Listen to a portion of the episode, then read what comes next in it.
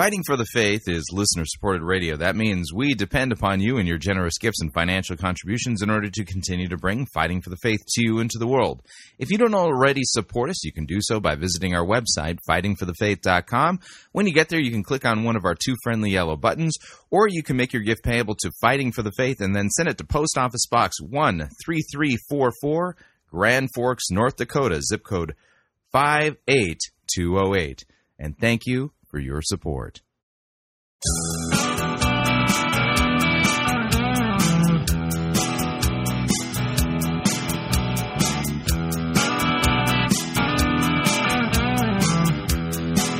It's time for another edition of Fighting for the Faith. Thursday, August 8th, 2015. All right, um, this is going to be an interesting program. This is going to be in line with the programs we've done on the NAR.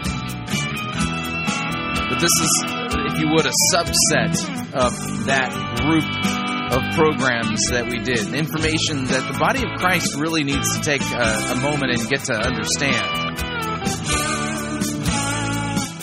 Thank you for tuning in. You're listening to Fighting for the Faith. My name is Chris Rosebrough. I am your servant in Jesus Christ, and this is the program that dishes up a daily dose of biblical discernment, the goal of which help you to think biblically, help you to think critically, and help you slow down, stop, open up your Bible, and compare what people are saying in the name of God to the Word of God.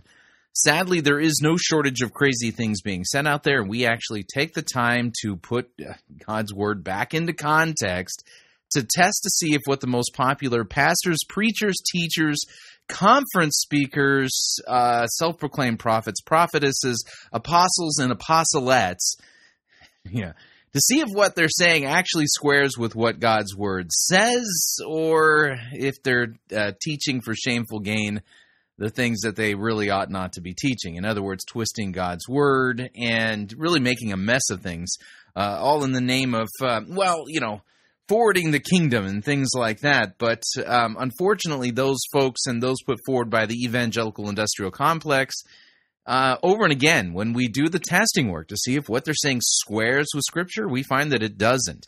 And as a result of it, know, this is a discerning work to warn you, to help warn others. And uh, not because Christianity isn't true, Christianity is true, but because what these people are putting forward is not Christianity. In fact, it, I mean, none of the stuff that we're hearing from so many of these people is historic, biblical, orthodox Christian doctrine and ideas. Uh, that you can find in Scripture. No, these are the uh, the machinations and innovations of their creative minds, or worse, these are doctrines of demons. Now, I want you to think back with me to the year 2008. In the year 2008, uh, one of the things we covered early on at Fighting for the Faith was the Lakeland Revival. At least that's what it was called with uh, Todd Bentley, uh, and many people referred to him at the time as Bam Bam, you know, because you know he was claiming that you know he can heal and he would heal people. I go Bam, you know, and uh, that God told him to you know kick a old woman in the face with her biker boot and she was going to be killed, uh, ki- not killed, but cured of cancer from that. you think you know get kicked, you know, old lady getting kicked in the face with a biker boot? Yeah, we chronicle a lot of this in the. Uh, uh, you know, first year of uh, fighting for the faith, and one of the questions that uh, you know people had at the time is why so many Christians fell for uh, Todd Bentley. Of course, the whole Lakeland revival blew up as a result of an affair that um, Todd Bentley had with his uh, babysitter, who eventually she became his wife. And uh, and then you think you know he disappeared for a little bit of time, and then uh, Rick Joyner of Morning Star Ministries you know, took the time to restore him to ministry, and uh, and so he's uh, re-unleashed the, the, the disease, the Ebola virus that is Todd Bentley, back onto the body of Christ. And again, the question is, why were so many charismatics falling for this guy who was so blatantly blasphemous? so ridiculous in in you know his approach and his teachings and I mean, it was just so phony. It was uh, like not even funny. Why were so many people falling for that? Well, um, with a little bit of help from some uh, discernment friends who've uh, kind of helped me with the research on this, I would like to put forward a, a, a, uh, a hypothesis. Having problems getting my words out today. And the hypothesis is this is that the reason why, or at least one of the reasons why, Todd Bentley was embraced and why his nonsense was, you know, radically embraced by so many people in the charismatic and Pentecostal movements has to do with a, a series of prophecies uh, in the years leading up to 2008. And so we're going to go back in time. This is we're going to do a little time travel, if you would. And we're going to take a look at a Rick Joyner prophecy regarding the so called new breed. And uh, so we're going to do some new breed work today, take a look at what was taught regarding the so called new breed. Uh, this will include a prophecy from Rick Joyner. It will include Matt Sorger and um, and Patricia King. We'll also hear from Bob Jones today. But one of the things that we're also going to do is look at kind of the fallout that occurred as a result of this new breed prophecy within the charismatic movement. And part of this is uh, wrapped up in the idea that along with the new breed prophecy, there was a prophecy regarding a pending or, you know, a, you know, a civil war that was supposed to break out in Christianity. So today's going to be all about the new breed and the so-called civil war in Christianity between the uh, the the blue and the gray. And uh, so that will be the emphasis of our entire program today. So I recommend that you make yourself comfortable. You might want to take notes even. I mean, it's it's kind of that kind of program. But since we're going to begin by going back in time into the uh, year 2004, we have to employ the uh, Pirate Christian Radio DeLorean. Yeah, we use the um, the DeLorean rather than the TARDIS for all of our time travel needs. And here we go. I got the flux capacitor open. I need to take a look at the time circuits. All right, we're going to be going to the year 2004 and first, no, no, sorry, last quarter of 2004. And there we go. We got that. We got to get our current date taken care of here. All right, there, that's in. And last set of calculations. There we go. All right, time circuits are uh, are ready to roll. So let's go ahead and get up to 88 miles an hour as we travel back to the last quarter of the year 2004. Here we go.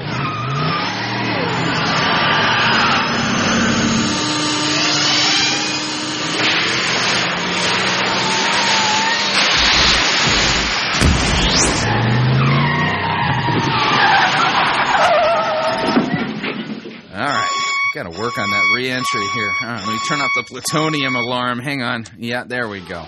So here we are in the uh, late part of the year 2004, and we're going to be reading from Rick Joyner's uh, Morning Star Prophetic Bulletin number 43. Yeah, cryptic name, is it not? You can find this out in the archives of the in- internet uh, at morningstarministries.org. And he said some very interesting things here in uh, late 2004 as it pertains to this prophecy regarding the new breed. And this plays then into what we're seeing in modern manifestations of the charismatic movement. They're still talking like this, and also in part explains why the charismatic movement fell hook, line, and sinker for a charlatan like Todd Bentley, and how this new breed doctrine is still burbling under the surface, if you would. But here's what um, Rick Joyner wrote in uh, 2004 in this Morning Star Prophetic Bulletin number 43. Here's a quote Quote, The Lord began speaking to some of us 20 years ago, saying the cross will be popular again. He also said that when this happens, a new breed of leadership, a new breed of Christians, and a radically new church would arise. We have now come to that time. There is going to arise within the church a renewal movement which truly deserves the name. It is going to be so radical and so powerful that it's going to make all things new. wow. He continues The present emerging generation has been called the most selfish yet. Selfishness and arrogance have become increasingly powerful strongholds within it. Even so, where sin increases, grace will increase even more. The emerging generation will produce the most selfless and self sacrificing Christians seen since the first century. This is going to result in a release of spiritual power and authority such as has not been seen since the first century. True apostles are going to walk the earth again, and where they walk, true apostolic churches will arise. This new breed of Christians will be the most fearless people on earth because they will have already died to this world, and it is impossible for the dead to fear. They will walk in unprecedented faith because they will have learned the secret of not looking at themselves and who they are, but at the Lord and who He is. They will not live by faith in their own abilities, but by faith in His strength. They will walk in unprecedented power because they will have learned the secret. The cross is the power of God. The true message of the cross is likewise going to draw the multitudes like no other message the church has brought forth. The message of self sacrifice is going to quickly eclipse the message of selfishness, just as the sun overpowers the moon when it rises. This is the preparation for the gospel of the kingdom to be preached in the entire world. The message of the cross is not just the message of redemption and salvation. The cross is the doorway to the kingdom, and the last message to be preached before the end of this age is the gospel of the kingdom, not the gospel of salvation. The gospel of our redemption, the gift of our salvation and eternal life that was purchased for us at such a price, is so glorious and wonderful that it is understandable so many Christians are seemingly unable to go beyond this great truth to see the kingdom. But we must. It is the gospel of the kingdom that must be preached in all the earth before the end can come. So, in this uh, prophetic bulletin, number 43 from Rick Joyner back in 2004, we see, you know, the emphasis there and the claim regarding a 20 year old prophecy at that time regarding this new breed that's going to rise up. This, so, you know, they, they almost remind me of uh, Nietzsche's Ubermensch. You know, kind of the Christian version of the Ubermensch. The, some new breed. They are. They've totally died to themselves, and they are getting their orders directly from, you know, God the Holy Spirit, like in ways that we've never seen before and then you have this weird dichotomy, you know, that the gospel of the kingdom is going to be preached, not the gospel of salvation, the gospel of the kingdom, as if there's a difference between the gospel of the kingdom and the gospel of salvation. Strange stuff indeed. And that then will play into the rise of Todd Bentley as well as others. And so we're going to continue back in time, if you would, and we're going to listen to Bob Jones and Todd Bentley. And then we're going to listen to, you know, charismatic uh, leader Paul Cain and him talking to uh, Todd Bentley so that you can kind of get the idea of what's going on here. It, Todd Bentley was literally put forward by the, the the most prominent leaders in the charismatic movement as an example of this prophesied new breed of Christians. And so, to kind of document this, we're going to begin by listening to the late Bob Jones as he discusses Todd Bentley and the new breed. Here we go. Bob, do you want to add anything to where this is going, what's happening, and tell us a little bit about the new breed? All right, and this is at the Lakeland Revival from uh, God TV at the time. Here's uh, Bob Jones at the request of Todd Bentley to tell us about the new breed. The new breed is just simply the body of Christ is going to grow up. What he's doing now is bringing you to a level of maturity where you grow up. And if you grow up, you'll never regress. You'll continue progress year by year. So what he's talking about is the new breed is this. It's Romans 1 4, the spirit of holiness, So for years I've tried to get understanding what the Spirit of holiness is, or it's different than the Holy Spirit. So last Saturday he spoke So the spirit of holiness is different than the Holy Spirit, and this new breed has this so called spirit of holiness. me about a new breed of people. And he said, I don't want you to get in front of them, I want you to get behind them. So the body of Christ is not supposed to get in front of them. They're, you know, guys like Bob Jones are supposed to get behind him. And of course, uh, Todd Bentley is one of these new breed guys, right? And it'll be between the uh, uh, close to the ages of 25 to 40. And there's very few prophecies out there about people that's between 25 to 40, but this is who the new breed is.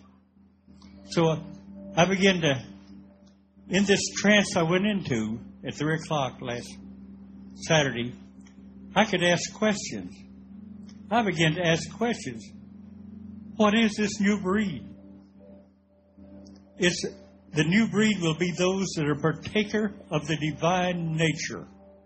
Uh, the, the okay, so the new breed are going to be partakers of the divine nature. Really? Tell us more. As you begin to grow into the likeness of Christ, you're going to begin to partake of the divine nature. And once you begin to grow up in that way, you'll continue to mature until you look like Christ uh, all over the world. Jesus is one person. Now get ready for Jesus is all over the world. Um, Jesus is all over the world. Really? Now, here is an example of uh, Todd Bentley from uh, one of his healing revivals, supposedly, uh, healing a guy, and then you know he'll knock him to the ground, and you won't be able to see it as you listen to this. And Todd Bentley's going to say, "Raise him up as a new breed." Bam is um, what you're going to hear from Todd Bentley. Here, listen to this. Bam! Double it on his life tonight, God. Ha ha ha ha! And let him get rum, rum, rum, rum, rum, rum, drunk and full, full, full, full, full, full, full. Raise him up as a revivalist. Raise him up as a new breed. Bam! Raise him up as a revivalist, raise him up as a new breed. So notice, I mean, Todd Bentley was totally keyed into this idea. Of course, he gladly took on the mantle of one who is part of the new breed. And uh, here is charismatic uh, superstar Paul Cain and Todd Bentley to uh, talk about how Todd Bentley is part of this new Joel's army. The new breed is oftentimes referred to as Joel's army or as the end time revival, a revival of the end times kind of leader, new breed type of thing. Here's Paul Cain, uh, who was uh, friends with William Branham, you know, and uh, his appearance with uh, Todd Bentley. Listen to this.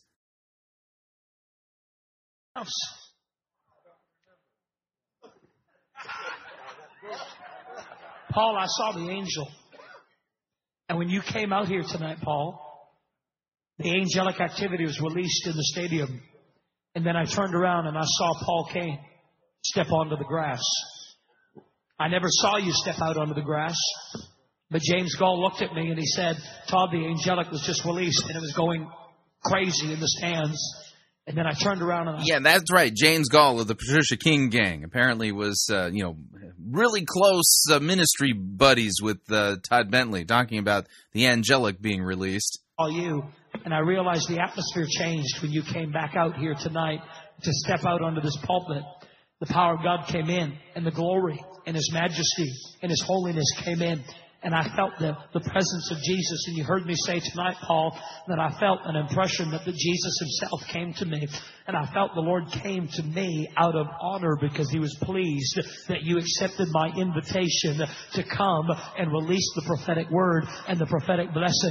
Because I'm telling you right now, God is redigging the well and there's a healing revival that's here and you saw it and you had the reoccurring dream and you had the reoccurring vision and you received it right here in Central Florida and right here in Central Florida. Some Yeah, this is part of the uh, Lakeland revival. Has begun and it's going around the world and it's global and you being here tonight is prophetic history. And Paul I would be honored if you would release and pray a blessing of healing revival just over every hungry heart and soul watching on the television.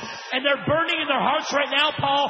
And I know you were with William Branham. I know you were with you did meetings you traveled with the greatest healing evangelist of the late 40s and 50s and those seeds those healing seeds are in you Paul. And I believe if you would release a prophetic blessing, a father's blessing, a grandfather's blessing, because you've carried the word since the 70s and you delivered the word and for so many years and something's begun to come to pass and I would be honored if you would release that. I feel it stirring in my heart, Paul. Father God, in the name of our precious Lord Jesus Christ, I thank you that you've answered my prayer that you let me live to see tokens of this revival. Ah, so Paul Cain's happy that he lived to see Todd Bentley's day? Or be involved in it some way and be a participant if possible. And Lord, you have never uh, allowed me to say that I have met the new breed. Uh, absolutely met the new breed. So Paul Cain, the charismatic superstar who uh, was with William Branham, literally at the Lakeland revival, is saying that Todd Bentley is part of this new breed, the new breed that Rick Joyner said he received a prophecy about. Yeah, this is really creepy. And when you uh, brought uh, Todd uh, Bentley and I together, the angel of the Lord said, You found what you're looking for. So the angel of the Lord told this to Paul Cain. He found what he was looking for. You know, it's it's you know kind of like when Jesus was at the temple, and uh, you think of Simeon and uh, and uh, the prophetess Anna, you know, who uh, you know were, were, basically had the privilege and of seeing the Messiah. You know, Simeon uh, basically saying, Oh Lord, now you let your servant depart in peace according to your word. For my eyes have seen your salvation, which you have prepared in the sight of every people, a light to reveal you to the nations and the glory of your people Israel, right? Uh, this is uh, rolled up into the uh, the classic liturgical uh, song or the canticle, uh, the Nunc Dimittis. But um, so here, Paul Cain is basically playing the role of Simeon and praising God that his eyes you know, were able to see uh, the the first fruits of the new breed on the earth. And who was it? It was Todd Bentley. Is a man without guile, just as the uh, Todd Bentley, a man without guile. What about his? Well, this was before it was known that he was cheating on his wife. The um, man was up in the tree, and um, what was it? Man, uh, behold, Zacchaeus. Zacchaeus. No, no, no. Nathaniel. Nathaniel. Behold, Nathaniel in whom there is no guile. And I couldn't believe it when people were criticizing Todd that surely he had some kind of guile in him. And the Lord spoke to me as clearly as he's ever spoken before. And I've stood by the notables and the greats that had the greatest healing ministry of all times. And uh, I've never met anyone that has the integrity and the possibilities of leading this thing into a worldwide revival. And I just want to confer and bless whatever I can do, whatever God has given me to do. I just place myself in an available position to hear from the Lord and to transfer and give to my brother who has given so much to others and so much to me. Everything you've ever deposited into my life that I didn't know how to give away, I'm giving it to my brother tonight to carry on this revival until the stadiums all over the world have been uh, have been uh, catching this and have been uh, carriers of it and taking it from one end of the world to the other. And thank you. I've met the new breed here tonight, and I appreciate it in Jesus' name. And may the Lord anoint everyone. Did you catch that? He said he's met the new breed. This is one of the reasons why Todd Bentley's revival took off the way that it did because the uh, charismatic superstars, you know, Rick Joyner, Paul Cain, Bob Jones, all were saying that uh, Todd Bentley was, uh, you know, the fulfillment of the prophecy regarding the new breed. You, for you to be uh, participants and go all the way with this. And somebody didn't want me here tonight. You know who it was? It was Satan, but he's tried everywhere in the world to clog my mind, to plug my mind, but it's coming unplugged, and you better let me go now before I go wild. Amen. But while I was praying for the young man with the heart uh, thing, the tar- tar- uh, tachycardia, all of that, the Lord showed me that it could be about 300 people here go home free from the uh, effects of atrial fibrillation, of all So Paul Cain's getting his uh, prophetic licks in, if you would, you know, ma- making sure that uh, people, you know, don't leave the Lakeland revival without receiving impartations and healing directly from his uh, voice as well. Of murmurs, some you were born with, all kinds of discomfort. And uh, you, you prayed for someone last night, and I felt there were many of those here that have congestive heart failure. You have to sit up in bed to get your breath at night, and your feet swell, and you have to take uh, all kinds of diuretics to keep breathing, keep going. How about letting God heal 300 people, mass healings of every kind of heart trouble there is? Just stand on your feet. Stand on your feet and say, I'm one of them. I'm one of them. I have trouble in my feet with it. I have trouble, symptoms all over my body. I have tachycardia. I have palpitations. I have um, uh, disorganized beats in my heart. Mis- Disorganized theology running around in my brain. Yeah. beats, double beats. Look, I can't see you, but wave your hands if you're standing with any kind of heart trouble. Yeah, are there about 300 out there? I'm not going to settle for less than 300 people going home with their heart. I will wave your hand, press your heart. Yeah, praise God. 300 people are going home tonight without atrial fibrillation, without um, uh, ever having to have a cardiac arrest. God's going to heal you and heal your varicose veins and open your arteries and unplug the uh, cholesterol. You're going to be thinking right, taking you out of the stroke range tonight, taking you out of the stroke range. Just go back to your Oh, yeah. This just brings back memories, doesn't it? Yeah, the whole thing was just nonsense. doctors and ask them if you still need all of these things. You may not need them anymore. Amen. This is part of the last day revival. Well, done Catch that? This is part of the last day revival uh, with the releasing of the new breed and him claiming, oh, yeah, Todd Bentley is the fulfillment of the prophecy of the new breed. my part. I'm getting out of here. We honor a great prophet of the Lord that's got such a great prophetic history. And it's an honor for us to be able to hear and receive from Paul Cain tonight. And we pray for him and you pray for him wherever you're watching around the world. Let a double portion anointing come on his life and ministry today. James. And may God anoint every new breed that's out there. God anoint every new breed. Saying, God, I want to be a part. Who's saying that? Every new breed that's out there tonight.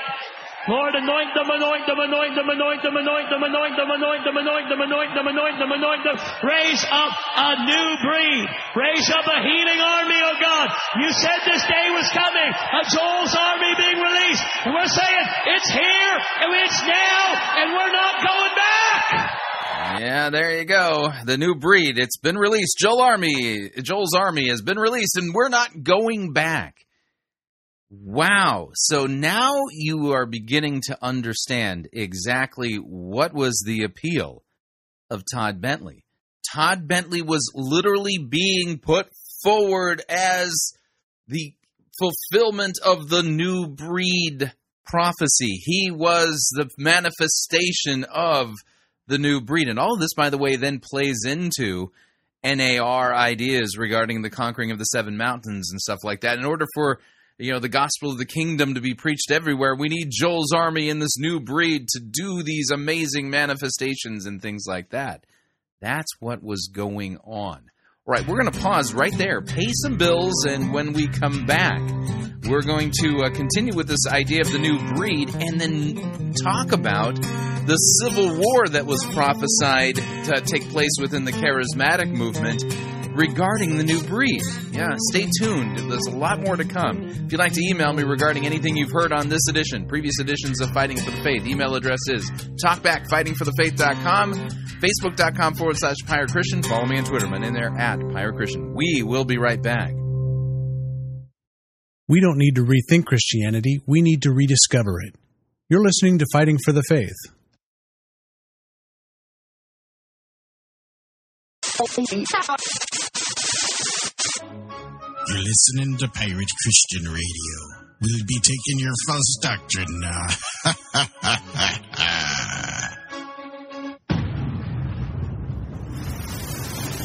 No, oh, no, oh, a pirate's life for me.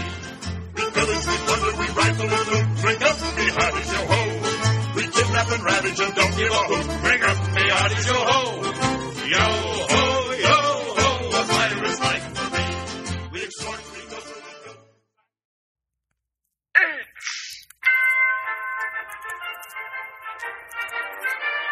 Holiday's Birdcage Theater presents Church Day Select.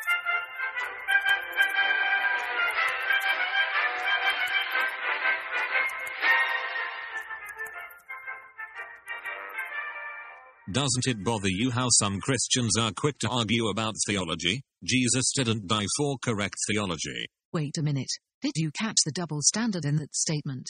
What double standard? You just said that Jesus didn't die for correct theology. Yeah, so what? Do you believe that statement is accurate? Of course I do. So if you think that statement is accurate, would it be safe to say that you think that statement is correct? Of course I think it's correct. That goes without saying. If I think the statement is accurate, I obviously think it's correct. I wouldn't have made the statement if I didn't think it was accurate or correct. Did you notice that your statement was making a theological point? Well, yes, I suppose it was. So let me see if I've correctly understood the statement you made. Okay. You said it bothers you how some Christians are quick to argue theology. Yes, that's what I said. It sounds like you're saying that it bothers you that some Christians argue theology in order to prove that something that you believe or have been taught is not correct? Well, um, yes, I guess that's what I was saying. But then you made a theological argument to try to prove that Christians shouldn't argue theology. Well, um, yes. So, on the one hand, you say that it bothers you that Christians argue theology in order to prove your theology wrong, but then on the other hand, you turned right around and employed a theological argument in order to prove that arguing theology is wrong. That's cheating. You can't use a theological argument in order to prove that arguing theology is wrong. That's like using logic to prove that logical argumentation is wrong or using a mathematical equation to prove that using math is wrong. I knew it. Knew what? You're one of those people. What do you mean by those people? You're one of those people who loves theology more than people. What on earth are you talking about? You're a close minded blogger who lives in her mother's basement and spends every day in her pajamas on a beanbag typing away on a laptop while eating Cheetos and drinking Mountain Dew.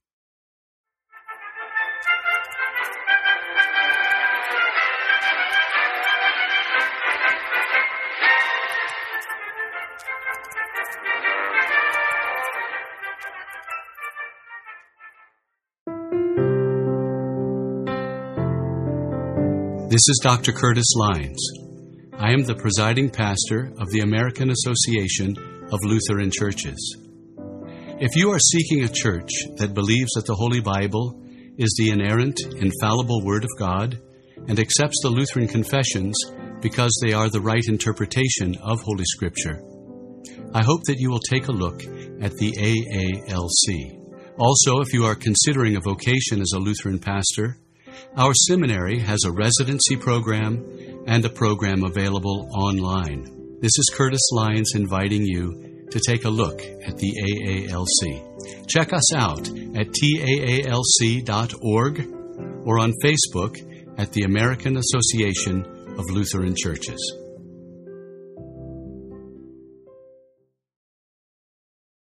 Hi, Chris Rosebrough here to talk about our longtime featured advertiser, CheapOair. Doesn't matter if you're traveling for business reasons or for pleasure.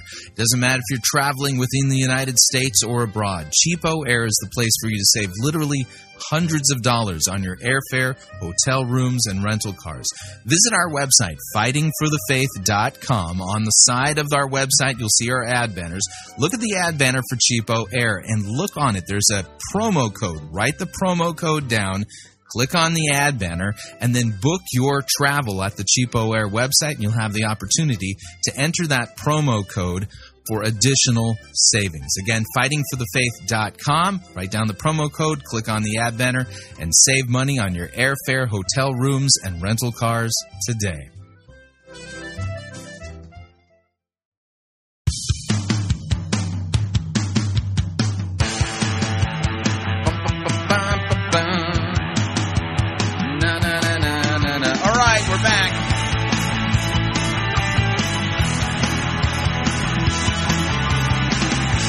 Listening to Fighting for the Faith could cause you to think that the charismatic movement as a whole is harboring some of the most bizarre, non biblical, and anti Christian teachings on the planet. Just a reminder Fighting for the Faith is listener supported radio. That means we depend upon you, your generous gifts, and financial contributions in order to continue to bring Fighting for the Faith to you and to the world. And you can partner with us by visiting our website, fightingforthefaith.com. When you get there, you'll see our two friendly yellow buttons. One says donate, the other says join our crew. When you join our crew, you're signing up to automatically contribute $8.95 every month to the ongoing work and mission of Fighting for the Faith and Pirate Christian Radio. It's a great way to support us. Of course, if you would like to specify the amount that you would like to contribute, you could do so by clicking on the donate button, or you can make your gift payable to Fighting for the Faith and then send it to Post Office Box 13344, Grand Forks, North Dakota, zip code uh, 58208. And let me thank you for your support because we truly cannot do what we are doing here without it. And a reminder we are in the middle of our fall bake sale. We are in the process of trying to raise funds in order to be able to afford kind of the next thing that. Uh, Fighting for the Faith and Pirate Christian Radio are going to be launching, and that is a new website, new resources, whole new interface, and uh, we're going to make this thing uh, uh, to be able to serve the body of Christ in greater ways. And so, if you would like to um, uh, support us financially, the way you do that is visit our website, fightingforthefaith.com. And if you would like to participate in the bake sale, what you need to do is uh, is click on the bake sale link, and you can purchase uh, several items there, including our T-shirt that we're making available this year. The "I survived the four blood moons in the Shemitah, and all I got was this lousy T-shirt." T-shirt. It's only $19.95 plus shipping and handling. Again, great way to support us. And if you haven't already joined our crew and uh, have been thinking about it for a while, again, that would be a great way to support us as we're, we've brought on uh, more help and uh, increased our budget. And uh, we've, uh, in doing so, we've uh, engaged in a little bit of financial risk here. But we are confident that the new website, you will find it valuable. And if you've benefited from Fighting for the Faith in Pirate Christian Radio, and uh, have not yet supported us, then I strongly recommend that you do that so that we can continue to serve you and the body of Christ in ever increasing in good ways. A good way to put it. All right. Now we're going to continue with our theme here. We're working on this new breed idea. And uh, in order to uh, do the next thing, uh, that we're going to do here. We've got to do our Prophetic Holy Orders Network Information Exchange Syndicate update. Uh, we're going to be bringing Matt Sorger and Patricia King to talk about this new breed, which requires us to do this.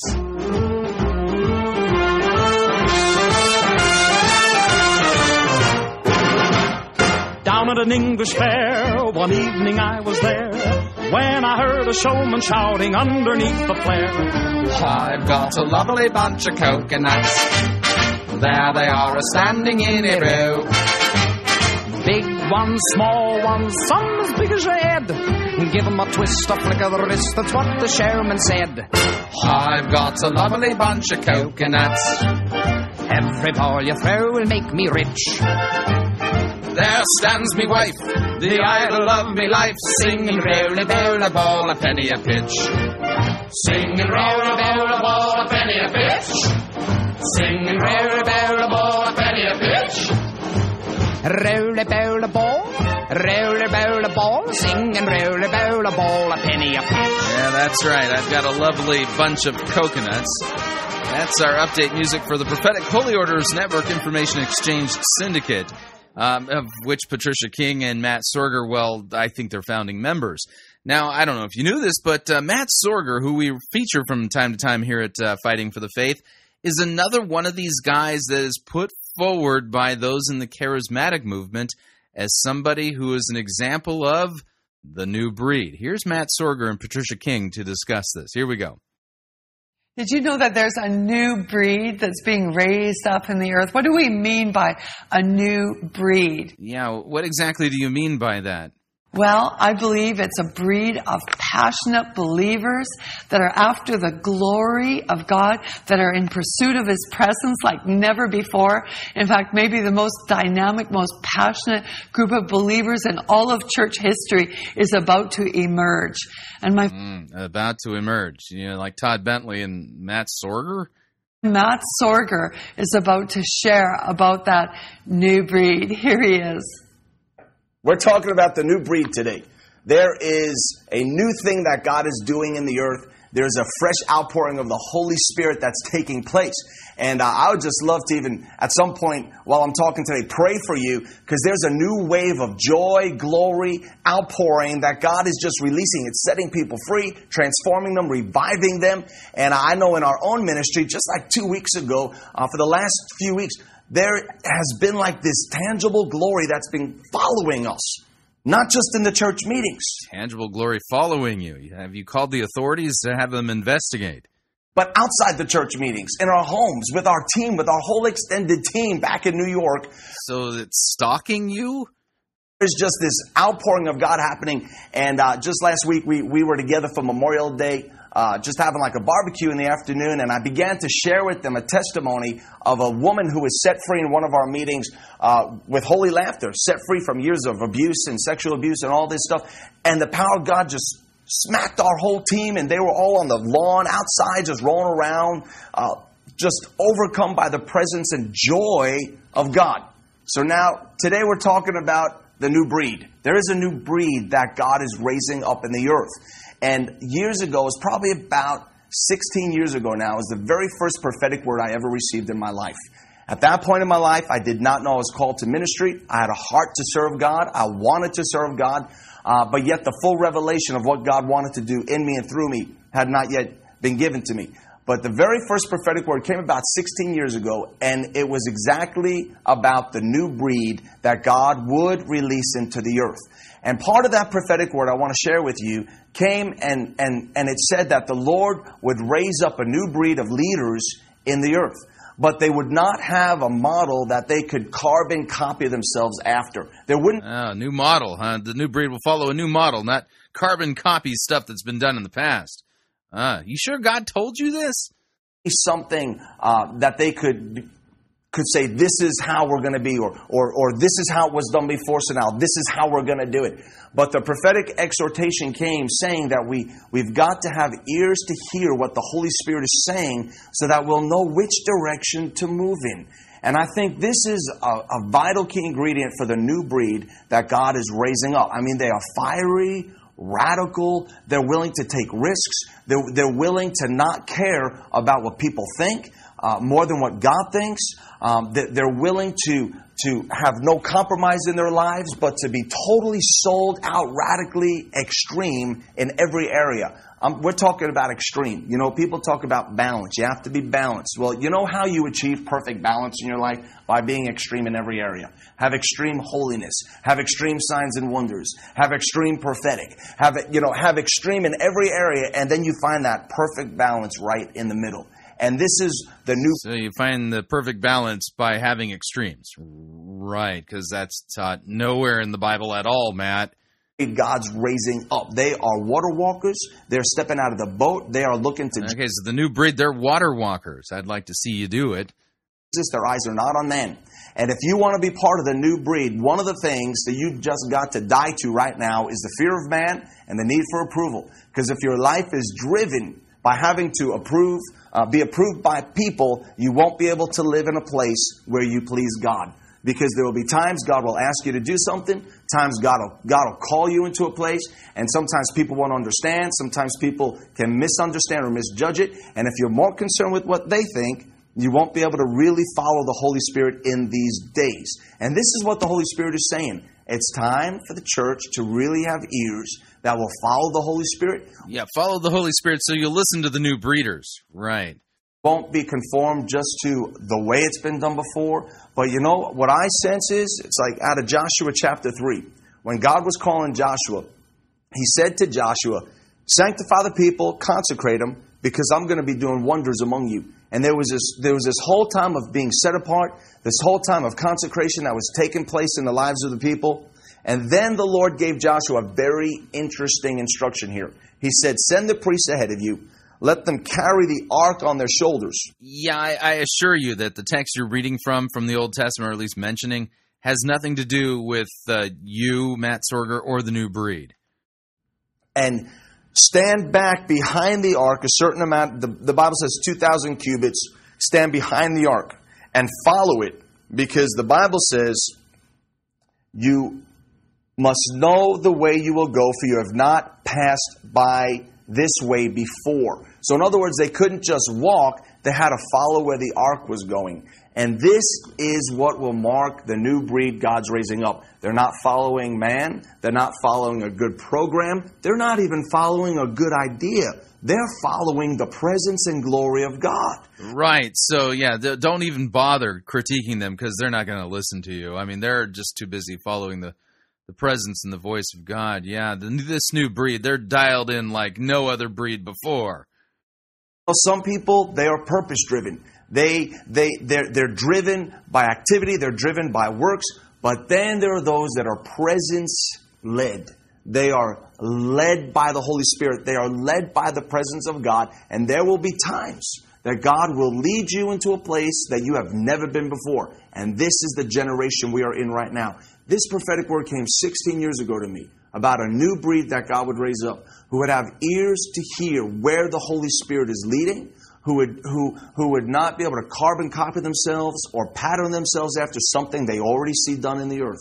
But it's going to be so new and so different, they're going to have to have ears to hear where the Holy Spirit's leading them. And it was just like this in the day of Joshua. They had to stand behind the ark. Yeah, so the new breeders, yeah, the new breed folks, they're they're gonna they're gonna be just behind the ark, and oh yeah, they're just gonna be so captivated by the manifest presence of God that yeah, they're they're just not to take any marching orders from anybody here on the earth. They're the, things they are to be doing. Yeah, everyone's to hate it. I mean, there's a whole bunch of people who are just to hate it. Those who are cerebral minded, you know.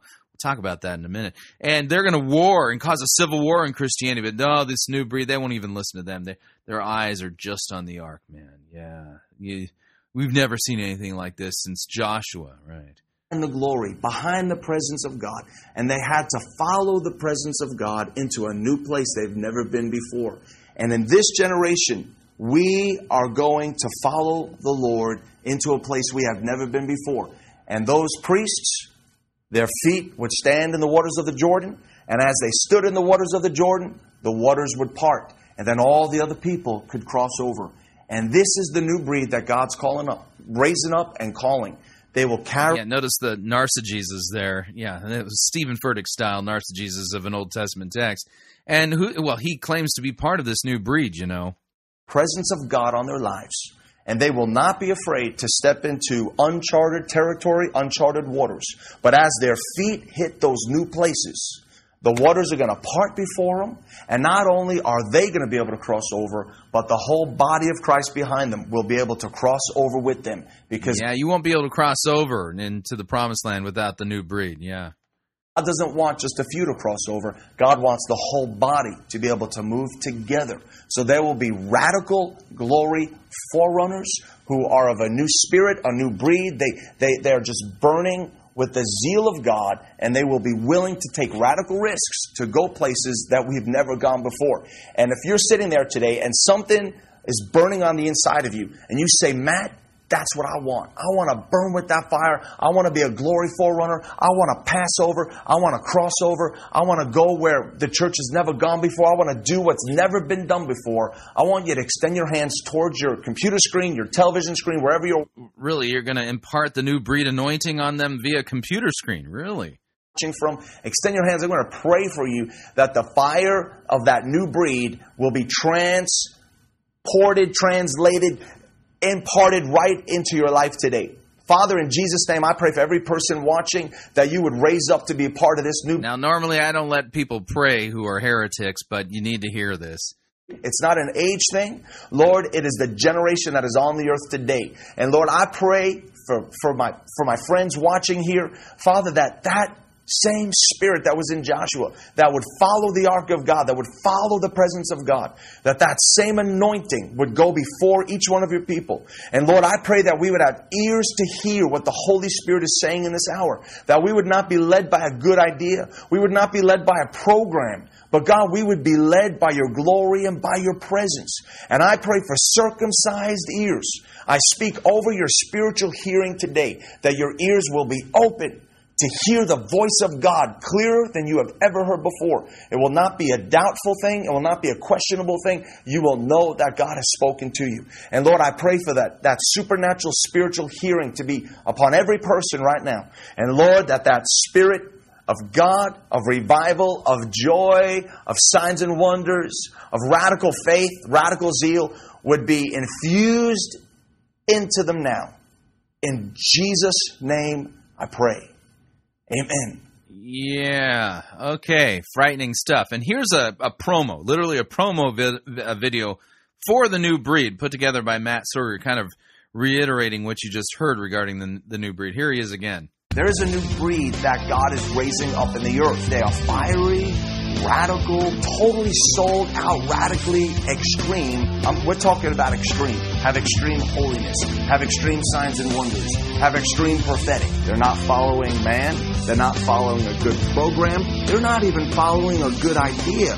They're following the presence and glory of God. There will be radical glory forerunners who are of a new spirit, a new breed. They're just burning with the zeal of God, and they will be willing to take radical risks to go places that we've never gone before. This is the generation we are in right now. So I think you get the point. Yeah, this new breed thing is kind of important. It, it definitely uh, creates delusions of grandeur within some within the charismatic movement.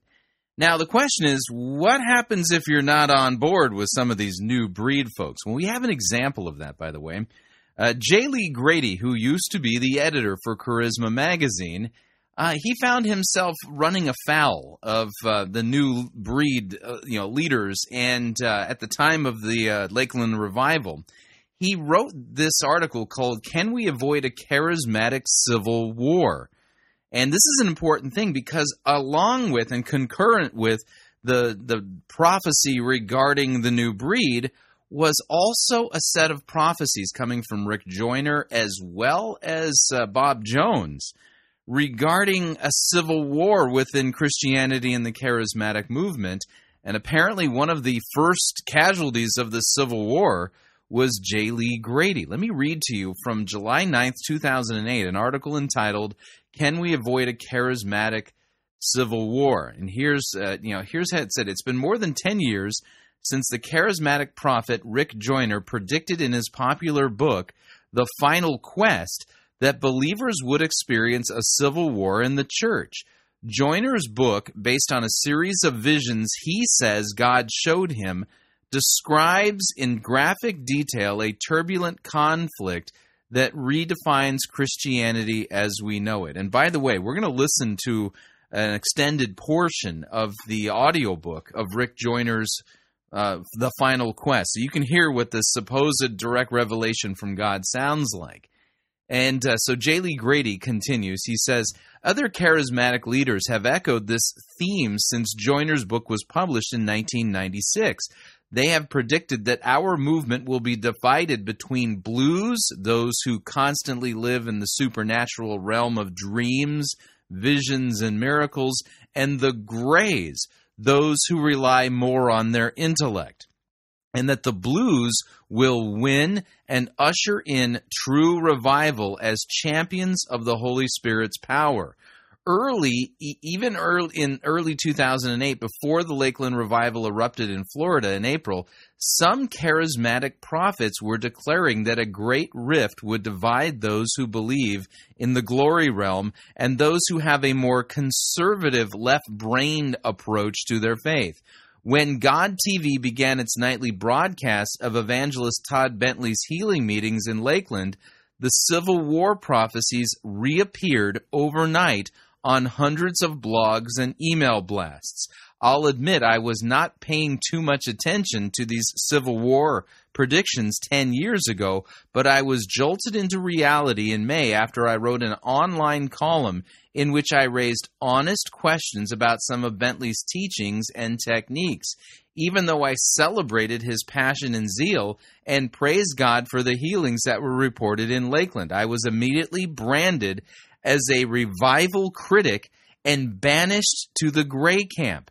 I became the bad guy because by asking questions, I was relying on my intellect. To those in the blue camp, my skepticism made me an enemy of the Holy Spirit and all things supernatural, even though I believe that all the supernatural gifts of the Holy Spirit are for today. I tried to laugh this off at first. Surely, I imagine my Christian brothers and sisters do not really think it is wrong for a spirit filled believer to test the spirits, which we are instructed to do in 1 John 4, verse 1, discern the truth, see Peter 2 Peter 3 17, or evaluate prophecies and angelic encounters, see 1 Corinthians 14 29 and Galatians 1 2 through uh, chapter 1, verses 6 through 8. But now I realize that some people really want a war. They want the charismatic movement to split right down the middle. They imply that all those who do not embrace 100% of the current movement in Lakeland are, quote, old wineskins, unquote, that cannot be used by God or in the coming revival. I can't even describe how much this hurts because I love people on both sides of this conflict. I love the blues and the grays along with every other color in the body of Christ. I refuse to believe that God is trying to split us. Division is the devil's work. I want to plead with everyone in our movement to reconsider the whole Civil War scenario. Instead of rattling sabers and stockpiling gunpowder, maybe we need to take steps in the opposite direction.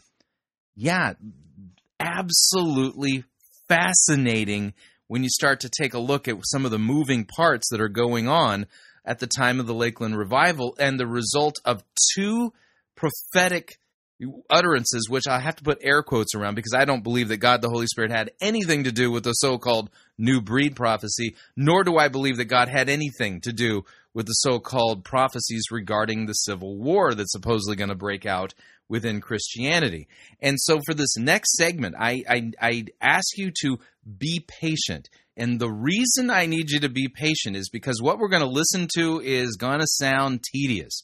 We're going to listen to a portion of the book, the audio book of Rick Joyner's The Final Quest, which lays out this idea, uh, supposedly, of a civil war that uh, that, that was is going to be take taking place within Christianity between the blues and the grays. No joke.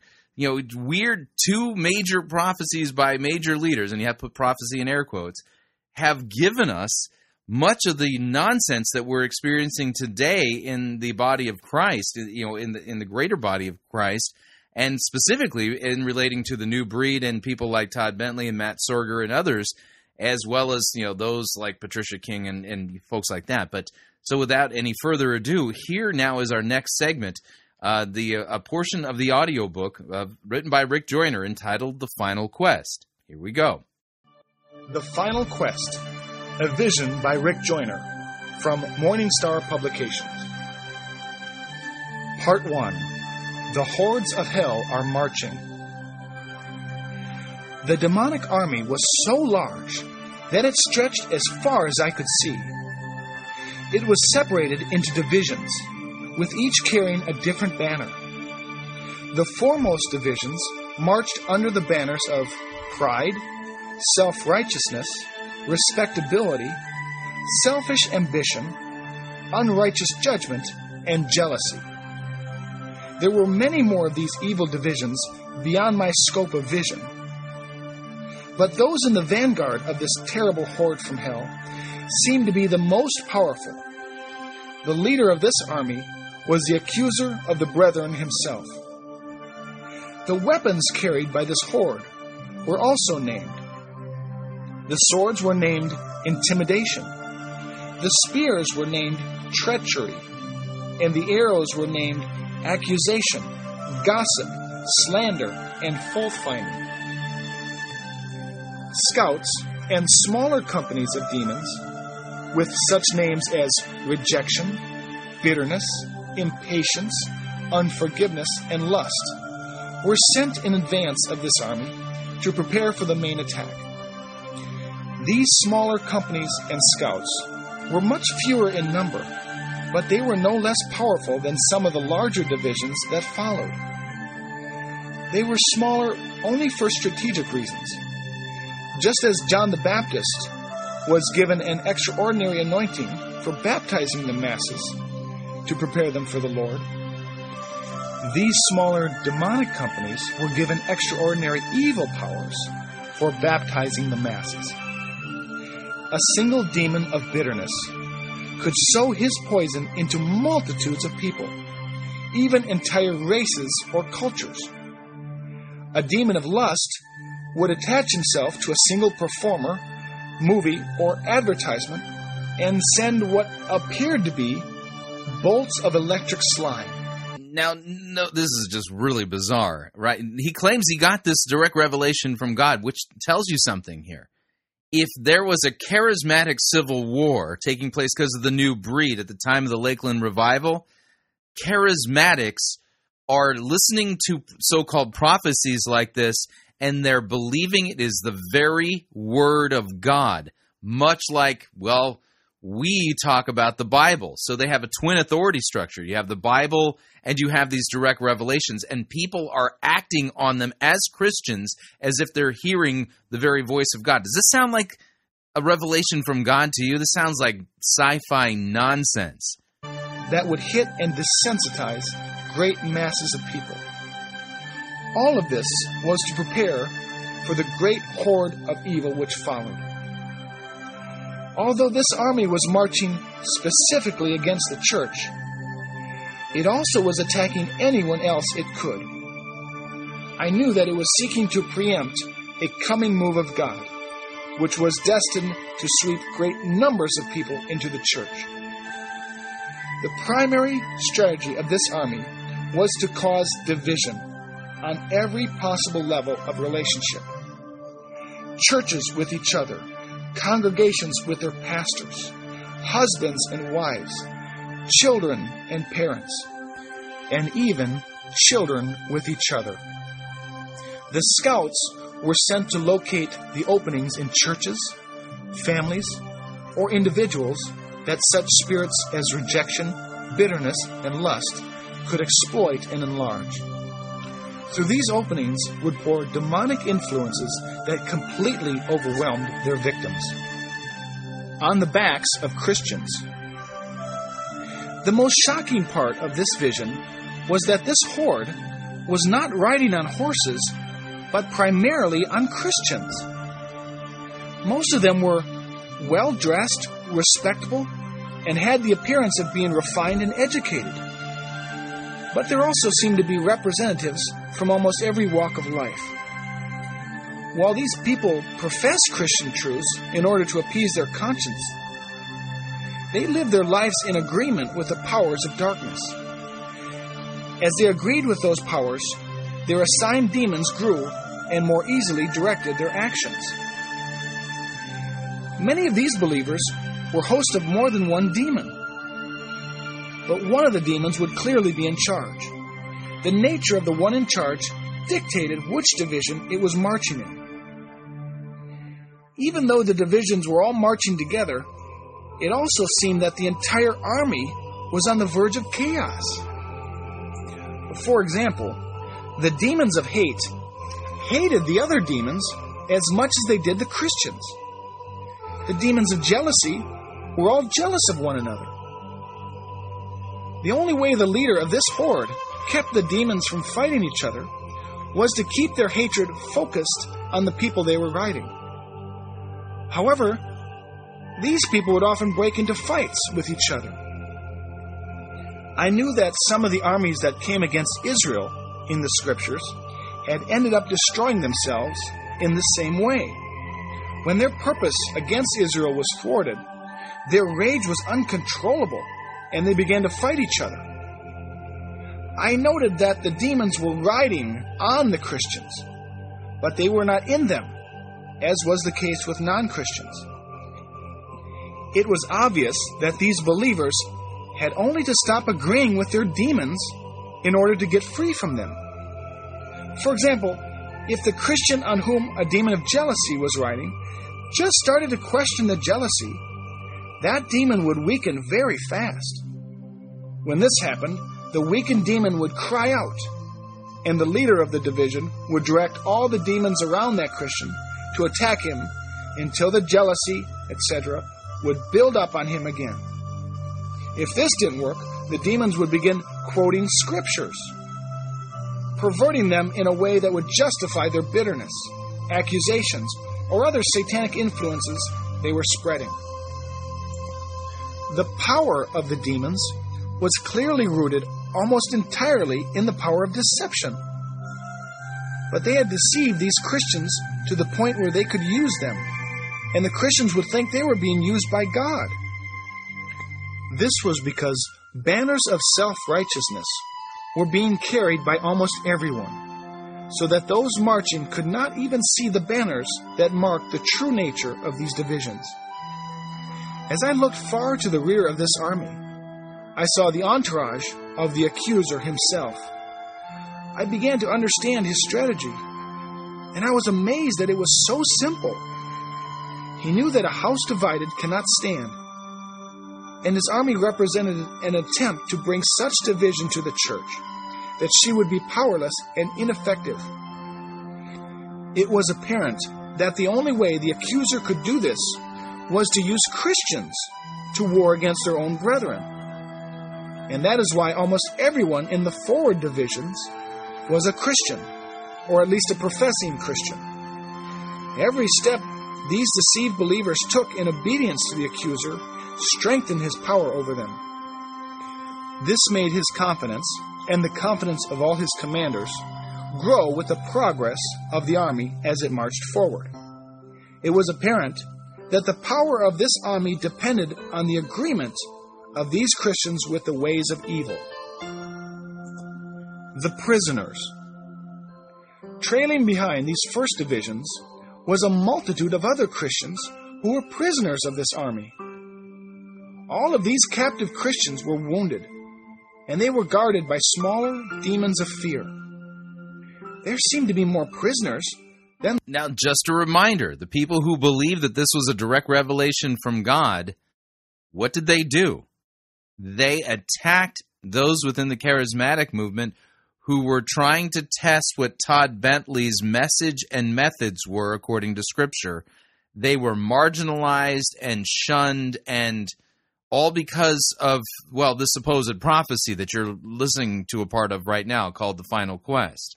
And there were demons in the army. Surprisingly, these prisoners still had their swords and shields, but they did not use them. It was a shock to see that so many could be kept captive by so few of these little demons of fear. If the Christians had just used their weapons, they could easily have freed themselves and probably done great damage to the entire evil horde. Instead, they marched submissively along. Above the prisoners, the sky was black with vultures named Depression. Occasionally, these would land on the shoulder of a prisoner and would vomit on him. The vomit was condemnation. When the vomit hit a prisoner, he would stand up and march a little straighter for a while, and then slump over, even weaker than before. Again, I wondered why the prisoners did not simply kill these vultures with the swords, which they could have easily done. Occasionally, the weaker prisoners would stumble and fall. As soon as they hit the ground, the other prisoners would begin stabbing them with their swords, scorning them for their weakness. The vultures would then come and begin devouring the fallen ones, even before they were dead. The other Christian prisoners stood by and watched this approvingly, occasionally stabbing the fallen ones again with their swords.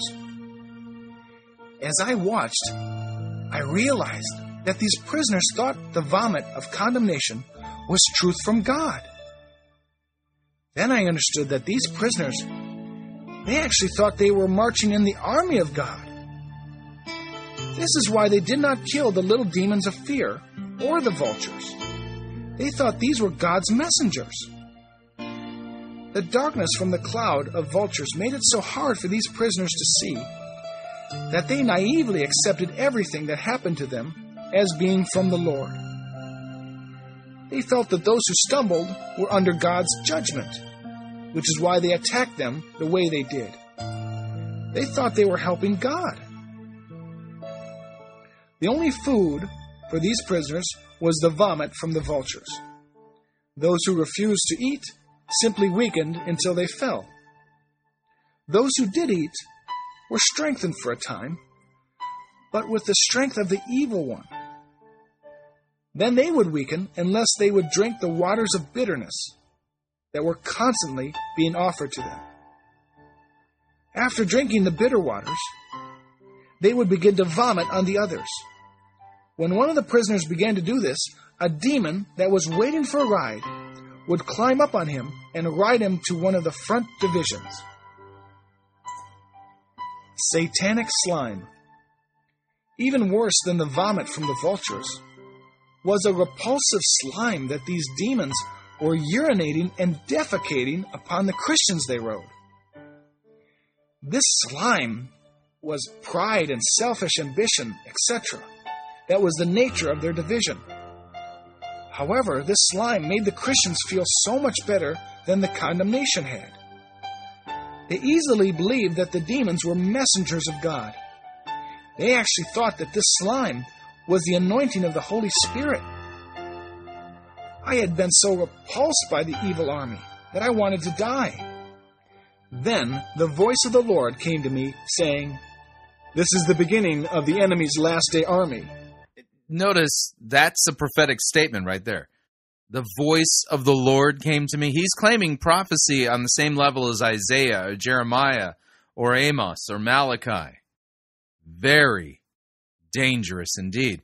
Now, Jesus, uh, when he was describing the last day, would it be filled with a proliferation of true prophets or false prophets? The answer is false prophets. Read Matthew 24.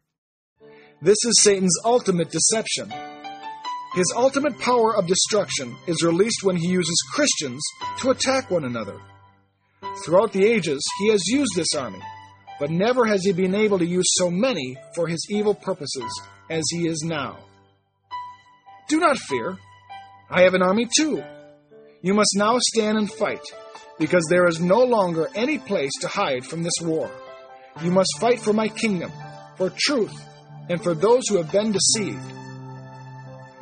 This word from the Lord was so encouraging that I immediately began yelling to the Christian prisoners that they were being deceived, thinking that they would listen to me. When I did this, it seemed that the whole army turned and looked at me. The cloud of fear and deception that was over them started to come towards me. The battle begins. Then I turned and saw the army of the Lord standing behind me. There were thousands of soldiers, but they were still greatly outnumbered. I was shocked and disheartened, for it seemed that there were actually many more Christians being used by the evil one than there were in the army of the Lord.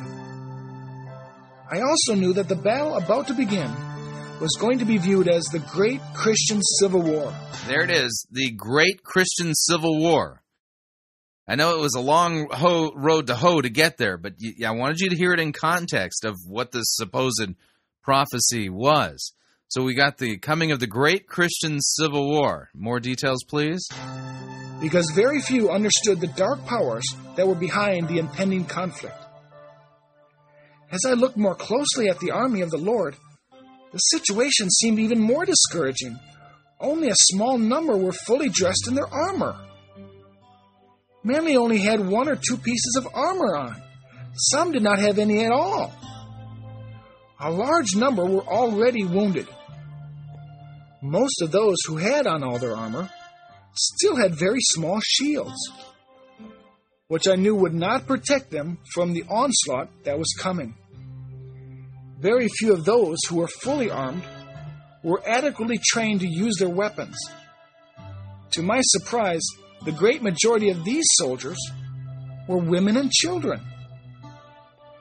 Behind this army was a trailing mob, which seemed very different in nature from the prisoners who followed the evil horde.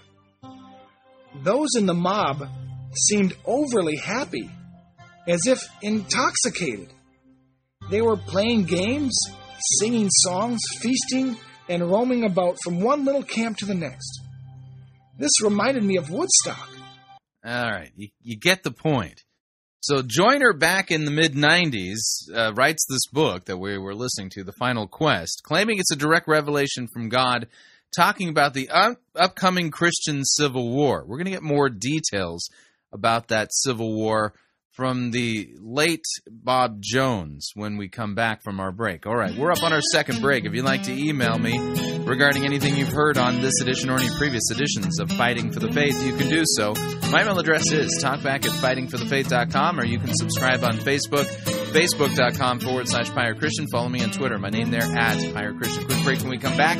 Sermon review, uh, listening to Bob Jones as he discusses the civil war between the blue and the gray. All of this concurrent with the so called rise of the new breed. Stay tuned, don't want to miss it. We'll be right back. No itching ears are scratched here. You're listening to Fighting for the Faith. Pirate Christian Radio Theater presents Death of a Salesman. Are ye a salesman? Why, yes, I am. Uh, Can I interest you in some.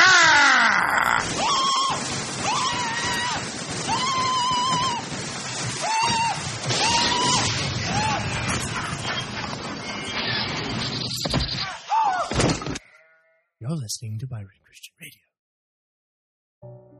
The internet and the countless technologies around us, such as smartphones, tablets, PCs, cameras, video games, have become quintessential parts of our daily lives.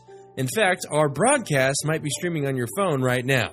Communication and access to information has advanced faster than our ability to manage it responsibly. Texting and email are but two small examples of how technology has provided the means necessary to communicate over long distances, while at the same time giving people the ability to hide behind shadowy anonymity. By its very nature, technology is a double edged sword. It provides the immediacy we desire and need, yet it also provides gateways for isolation from proper supervision. As adults, we can govern our own actions and submit to others for accountability. Or not. But how good are we at modeling or overseeing technology in the hands of children? Do our children have more knowledge about technology than we do? Do we choose to trust our children with such powerful tools without any oversight? Many people nowadays are aware of the dangers of the internet, such as cyberbullying, sexting, predators, stalking, trolling, video game addiction, pornography, etc., etc.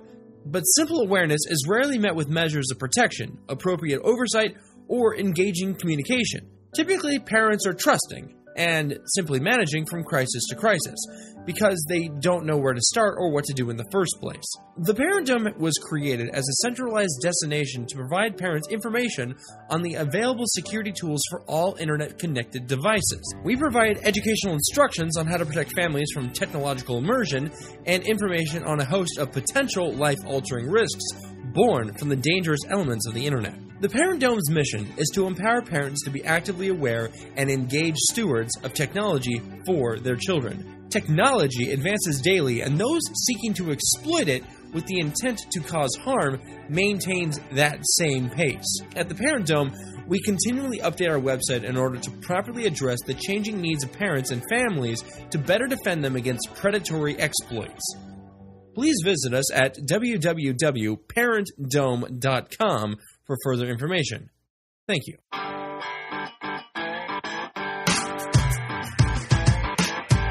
All right, we're back. Hour number two of Fighting for the Faith. Sermon review time. All working with our kind of uniform theme here. Talking about the so called direct revelations regarding the new breed and uh, the apparent civil war within Christianity that was prophesied by uh, the prophet Rick Joyner. And think about the untold, incalculable damage done to the body of Christ by these so called direct revelations. Yeah, gave us Todd Bentley and the gang. All right, let's do this right. The good, the bad, the ugly. We review it all here at Fighting for the Faith. We're an equal opportunity sermon reviewing service. And uh, listen, when I say sermon here, that is a stretch of the word sermon because what we're going to be listening to is a, a prophecy regarding the gray versus the blue, delivered by the so called prophet, now deceased. And who knows, by the way, now that he was a false prophet? That would be uh, Bob Jones. I don't know how to prepare you for what you're going to be listening to, but again, think about the un- incalculable damage done to the body of Christ as a result of people within the charismatic movement believing these men are hearing from God.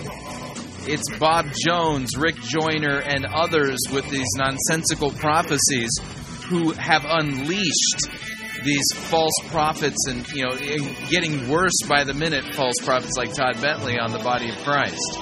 So let me go ahead and back off on the music, and without any further ado, here's the late Bob Jones and his uh, blue versus gray prophecy. Here we go. Uh, this is a special time of year.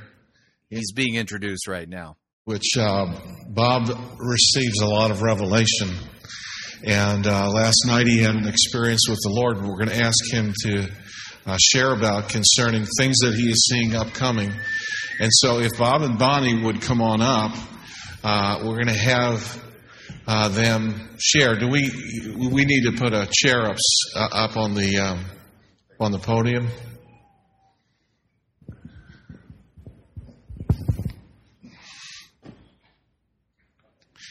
Uh, many of you are aware that this is the season this, throughout this time where Bob uh, receives the shepherd's rod and um, he receives what? These in these experiences, the Lord has shown. By the way, this was delivered at uh, at uh, Rick Joyner's, um, you know, Morning Star, or whatever the name of his outfit is. Uh, things that are coming, or uh, things that are about ready to unfold for the next year. And so, uh, while we have them here with us, uh, we want to take advantage of hearing the initial things that the Lord has begun to show Bob, and I, I suspect that there's going to be more to this. Uh, but um, the truth is established by two witnesses. I think you've had two witnesses today. And I believe the two witnesses are saying, you're going to have to bridle your tongue. You're going to have to bridle your conversation, your expression, and your presentation. Because if the anointing is coming, there's going to be life in what you say.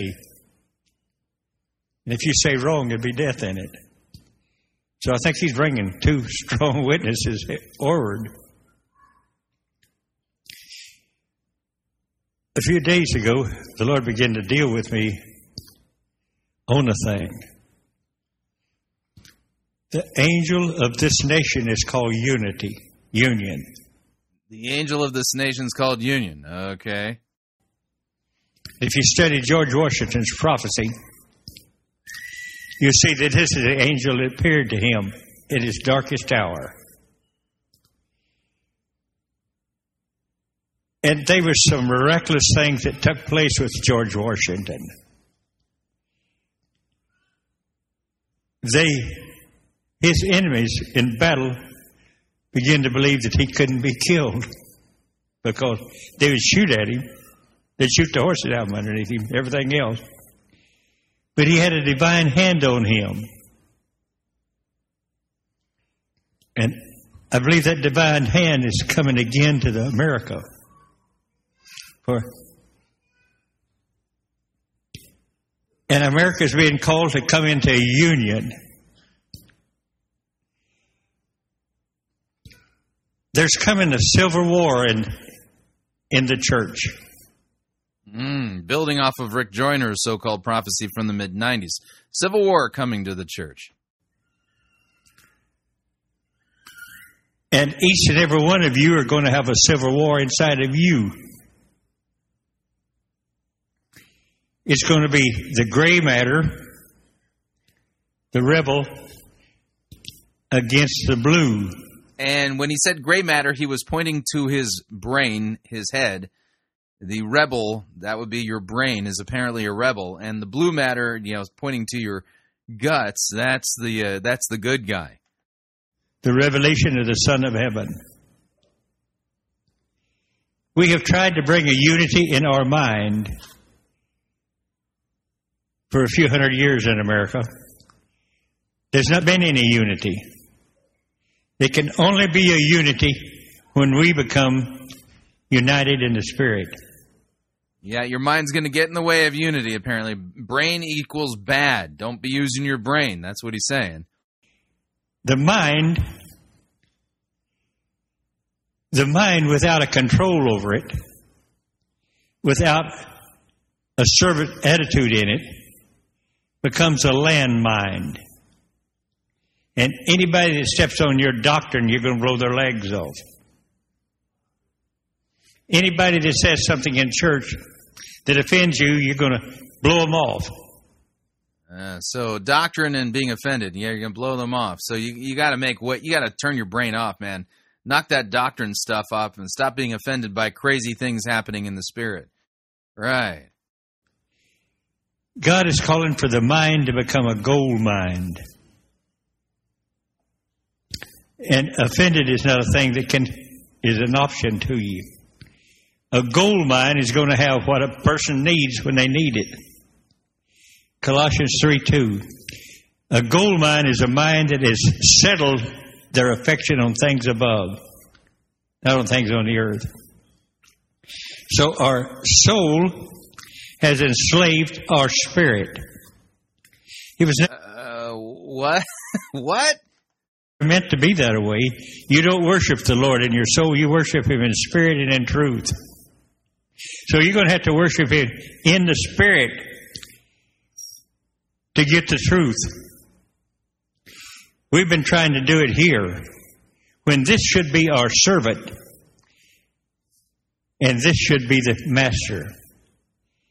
For the revelation gifts are in every one of your spirits. And there's a real need that the soul uh, have the Word of God in there because then you'll know where it's the Holy Spirit or not. Because what you hear will agree with what's written. But the soul has been the master too long, and the rebel is in the soul, and the rebellion, and the gray matter. You so the rebellion is in the soul and the gray matter, right? Which biblical text says that? Yeah, he's not even making any pretense of preaching from Scripture. not going to be able to figure out what to do in the future. You're not going to get the answers you need in your mind. Our most brilliant people will not be able to give you the answer. The answer is in you, but it's in your spirit man. The spirit man is the same in men and women alike. The spirit of a woman is a spirit man. And this is what he's uh, beginning to deal that you would become literally love slaves. That the mind would. Uh, what you want? God wants us to become love slaves. Uh huh. Right. Yeah. Now notice people are eating all this up as if this is biblical. I mean, this. I mean, it's a direct revelation from God the Holy Spirit through the prophet Bob Jones. So This is every bit as God's uh, you know uh, uh, God's word as what you find in your Bible. But is it? Become a love slave to the Spirit of God that's in you. Every one of you, when you were born, a piece of God the Father come out at your conception. When you were conceived, what? Eve, You were conceived to live forever. And you are going to live forever someplace. And you determine where you're going to live. And when that seed in you gets ready to break forth, is when you begin to see Christ. You see Him first in the written Word. But it's time now that we go on and go the, the Word in there, but let the Spirit of God. So at first you find Jesus in the written word, but you got to move on from that. That's what he's saying. Come into us where the Holy Spirit can reveal to our spirit the future. Ah, so you got to move on beyond the written word of God so that the Spirit can show you the future. No biblical text says this. And then when this becomes the love slave, it does all. Pointing to your gray matter, your brain. When your brain becomes a love slave. That's what you hear here. And when you use the name of Jesus, you've heard here, and you bring the word of knowledge, there's going to be tremendous release of healings. We're on the verge of awesome healings. But there's something that's getting greater. Have you noticed this about the charismatic movement? They're always on the verge of something, never quite comes into view. It always seems a little bit beyond their grasp, which again plays into the whole Todd Bentley uh, revival because people thought this was the the big thing that was being talked about, and you know they, they're just on the verge of, on the cusp of the latest move of the Spirit. And all this false prophecy does is lead them away from Christ, take your eyes off the Scripture, uh, put your eyes on these so-called prophets and prophetesses, and they're not actually speaking the Word of God. And uh, yeah, this is a total disaster theologically takes your eyes off of Christ, you are open now to every strange wind of doctrine and the doctrines of demons. Healings. The word of knowledge is really good. It's not going to stop. But we're getting ready for the word of wisdom. The word of wisdom will come to not only prepare you for the future and tell you the future,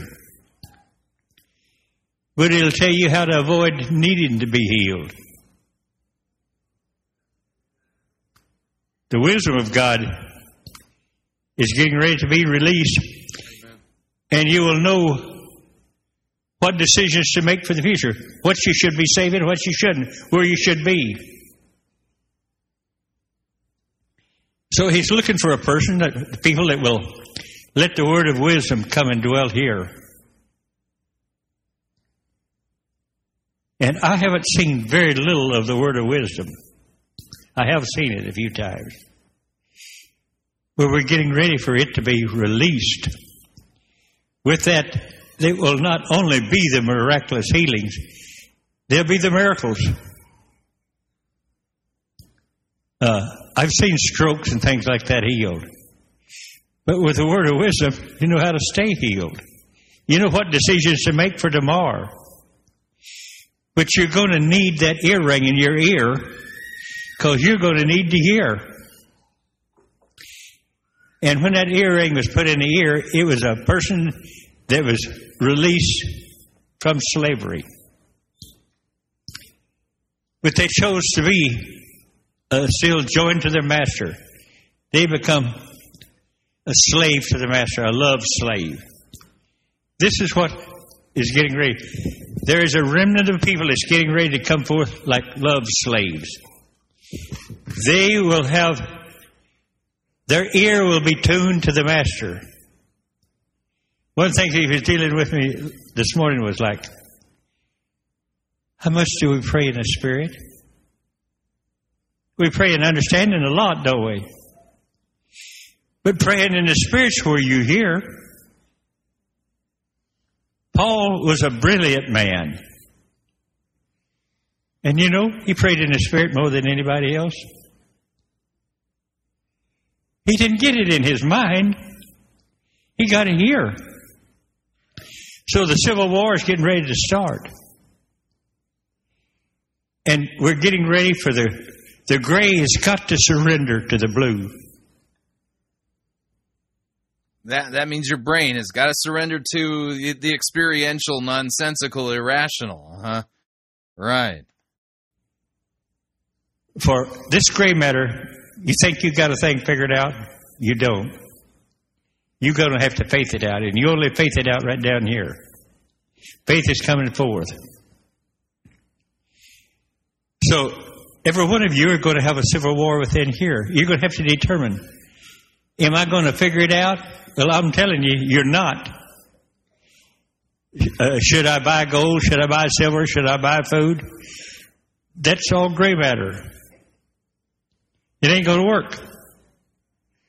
But when you pray and you hear something here, do that. That's going to work.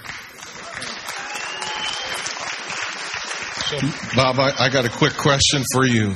So the the blue or the gray's got to surrender to the blue. So you're about ready to become a Yankee? well, I, I can still keep my Southern heritage.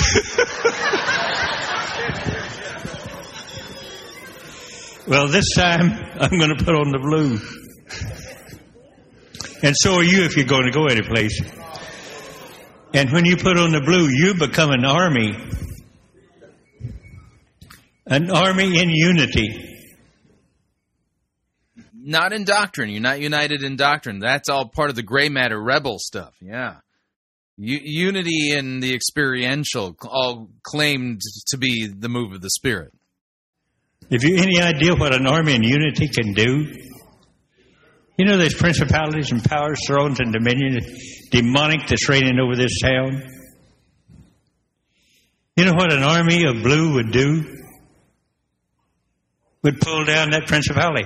One of you can't do it. A hundred of you can't do it. A thousand of you can't do it. But several churches joining together in unity can take down the enemy. Amen. He's calling for us to become an army that stays in step with one another that didn't go AWOL or get out of step.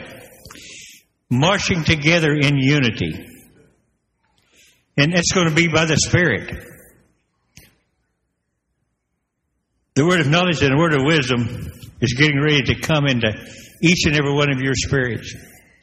Where when a man like me brings a word, you ought to know where it's the Lord or not because you're already getting it for yourself. One thing that I've noticed that Bonnie and I are doing lately, we're, we're bringing the revelation, all it's doing is bringing a confirmation of what they already have. And then you can become in agreement with one another. And that's what he said, that we would become in agreement with one another. An army that marches by revelation. Revelation. An army that marches by revelation. Scary because he's not talking about the Bible. Son of heaven. And then what they would proclaim, then you're going to need the mind. Because once you hear it here, Hear it in your guts. and you speak in the name of Jesus, it's created. Uh, what? You're getting ready for created like you've never seen before. I believe I have seen created body parts on the inside. I've never seen one on the outside.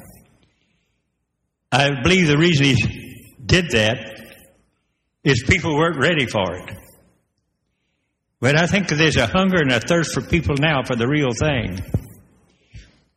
And when what's in the Father's heart is in the Holy Spirit's heart, and the Holy Spirit is right there in your spirit, your spirit is your conscience. And when your conscience feels something and re- reveals it to your mind, your mind's job is to proclaim it and speak it into existence. Where is he getting any of this? And why did somebody say amen? This is nowhere taught in Scripture. This is in Isaiah 48, 6 and 7. Funny, would you mind? No, it's not. It will be called into being by the word of prophecy. I believe that we've come to an end of religion. Three days ago on Rosh Hashanah, and a beginning of Christianity. Isaiah 48, 6 and 7.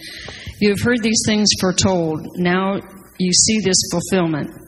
And will you not bear witness to it? I show you specific new things from the time from this time forth, even hidden things kept in reserve which you have not known. They are created now, called into being by the prophetic word, and not long ago, and before today you have never heard of them, lest you should say, Behold, I knew them. I believe wisdom is going to justify her children. And she's looking for her children to step forth. Notice that that text was taken way out of context. Way out of context. Isaiah 48, verse 1. Hear this, O house of Jacob, who are called by the name of Israel, and who came from the waters of Judah, who swear by the name of the Lord and confess the God of Israel, but not in truth or right. For they call themselves after the holy city and stay themselves on the God of Israel. The Lord, uh, the Lord of hosts is his name. The former things I declared of old, they went out from my mouth, and I announced them. Then suddenly I did them, and they came to pass. Because I know that you are an obstinate, you are obstinate, and your neck is as an iron sinew, and your forehead is as brass. I declared them to you as of from, uh, at, to you from of old. Before they came to pass, I announced them to you lest you should say, My idol did them, my carved image and my metal image commanded them. You have heard, now see all of this, and you will not declare it. From this time forth I announce to you new things, hidden things that you have not known. They are created now, not long ago. Before today you have never heard of them, lest you should say, Behold, I knew them. You have never heard, you have never known from of old. Your ear has not been opened, for I knew that you would surely deal treacherously, and that from before birth you were called a rebel. For my name's sake I defer my anger, and for the sake of my praise I restrain it for you, that I may not cut you off. Behold, I have refined you, but not as silver. I have tried you in the furnace of affliction. Yeah, you'll notice that this text doesn't say anything about your mind speaking things into existence as the love slave of the soul. Oh man, this man was deceitfully duplicitous in his twisting of Scripture. And what she speaks in here, with their soul, they will proclaim it and bring it into being. We have come to the end of one time and the beginning of the next. I believe the Lord has been preparing us in a strong way for the last three years. And this is a year of the man. 2012. This is a year that godly wisdom is returning to the body of Christ, which it works by the fear of the Lord returning. I believe that we've come to that place of realizing that we don't know anything. And when we use the name of Jesus and we use it from here, there's not any demonic force that can stop it. Use it from your guts. He was pointing to your splanchnizomai. You can literally tear the gates off of a town. And um, I believe that uh, there is a remnant that he's calling forth. I don't believe they're very mature yet, but they're going to change the change has taken place, and there's been a preparation in the last three years. This year, the ear rang. And being sent forth by the Holy Spirit of God, and knowing the Spirit and the truth, I'm afraid that a lot of heresies entered into the body of Christ. Yeah, and you seem to be the gateway through which that heresy is pouring forth. And the truth is getting ready to reveal it. I mean, I see all kind of heresy, like God don't heal anymore and all this stuff, and the uh, this other kind of stuff. Yeah, what about the heresies you're spewing in this so called direct revelation? We're getting ready to find out what God does do. We've been saying what He doesn't do. We're getting ready through this wisdom to find out what He's going to do. And who's He going to do it through? If He was going to do it Himself, He'd already done it. He's going to do it through you. If you become that servant, that slave, and you spend that time in the Spirit, and you hear what He's saying in the Spirit, and you worship Him in spirit, and as you worship Him in spirit, it creates a truth in you. We're getting ready. For- So as you worship Him in spirit, it creates a truth inside of you. Uh huh. Yeah. Blue sleeps faster than Tuesday. There's nouns and verbs, but that sentence made no sense. Truth. Uh, Bonnie was given the 85th Psalm the other day. Truth is going to raise up from the earth, and righteousness is going to come down and kiss it. And I'm telling you, wisdom has come to kiss her children and to justify them.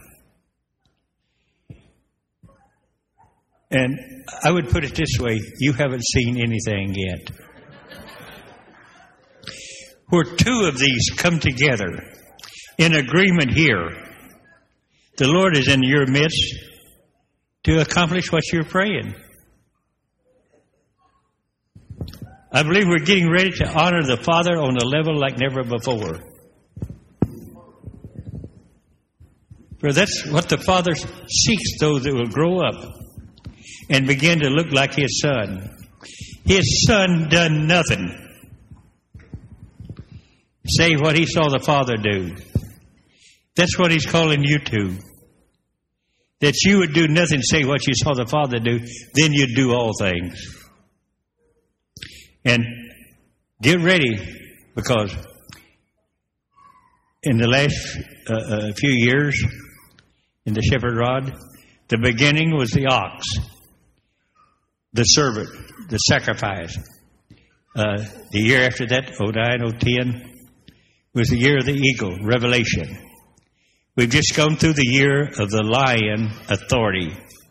Now get ready for the man to take all of these and begin to walk it out over the earth. So this 2012 is the year the man comes forth. And we need to begin to ask for the nations. Amen. Ask in the Spirit. Because the Holy Spirit is going to release people to go to nations you never thought would, would be receiving. So godly wisdom is coming forth, but first you got to resolve the civil war within yourself.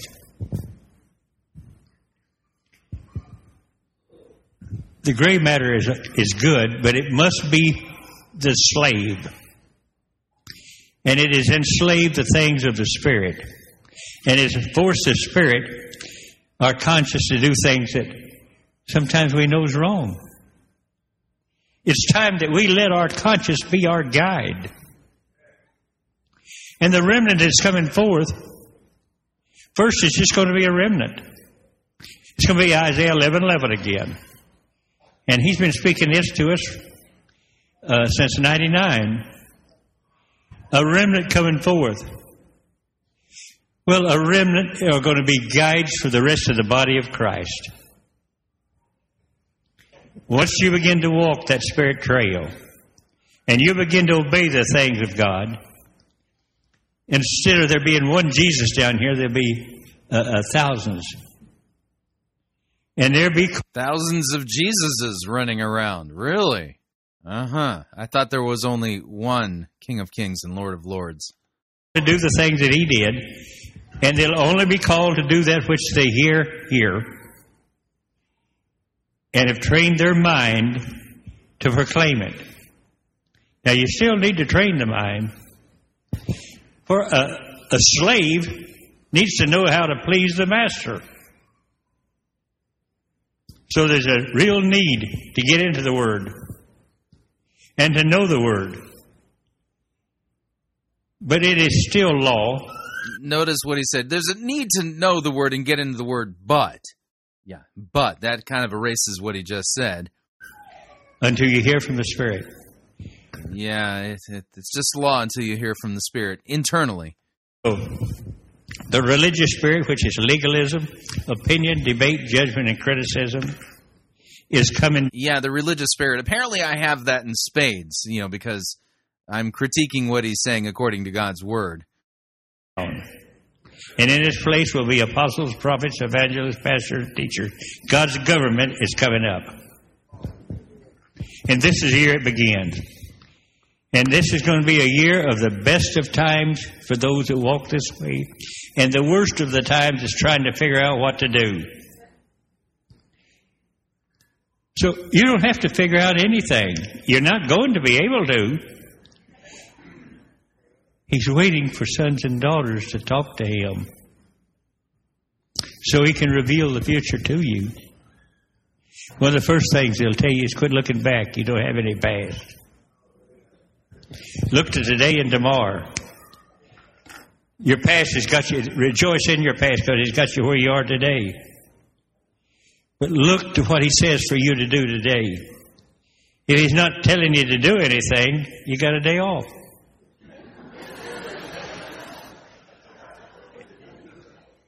But if he begins to impress you to do some things, then be quick to hear and quick to obey, as a slave would to a master.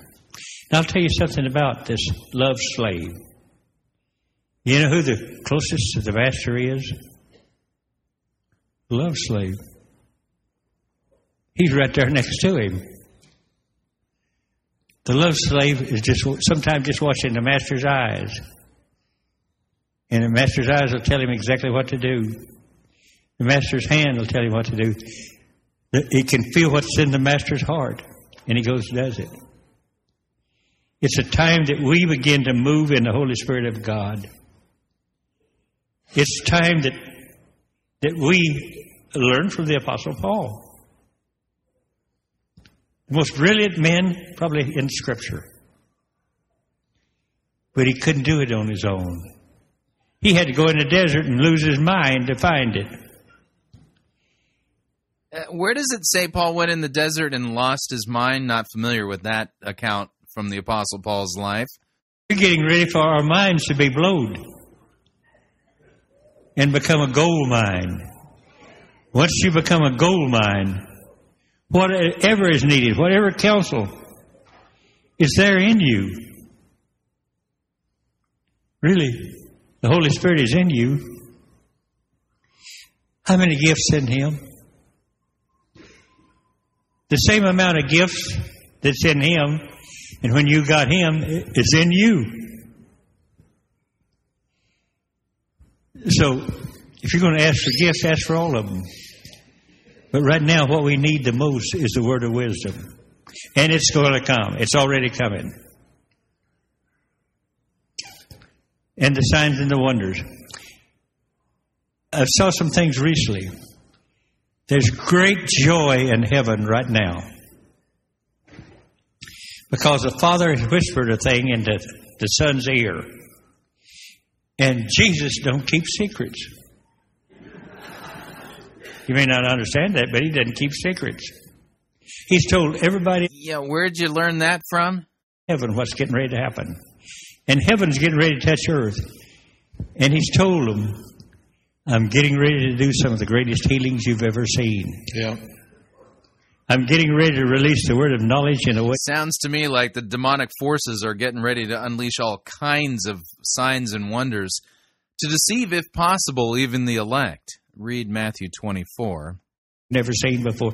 But I'm also getting ready to release the word of wisdom to where you don't get sick anymore, to where you know what to do, where you know where to do it. Wisdom is on our way. I believe it has started. On the 7th and 8th is the Day of Atonement. We're in the time of trumpets right now. or in the days of awe. And I've always been, I've been taught from the very beginning to follow my daddy's calendar, and the Jews claim it theirs, but it isn't, it's his. It's in the heavens. And the signal fires are burning on the mountains right now saying, Come back to Christ. Come back to Him. Come back to Him in the Spirit. Come back and let the Holy Spirit speak into your spirit man. Let the Holy Spirit reveal into your conscience where you're missing God at. So, one of the next things I believe is getting ready to take place is repentance on a scale like you've never known before. And it's going to be the very best that's going to be the repenting. Because we've been letting the gray reign over the blue. We're going Yeah, we've been letting our brains get in the way of you know the spirit. Yeah, it's just terrible. Again, totally blasphemous. This is not what God's word teaches. And the reason why people are hanging on every word is because they think this guy has got direct revelation from God. No, he doesn't.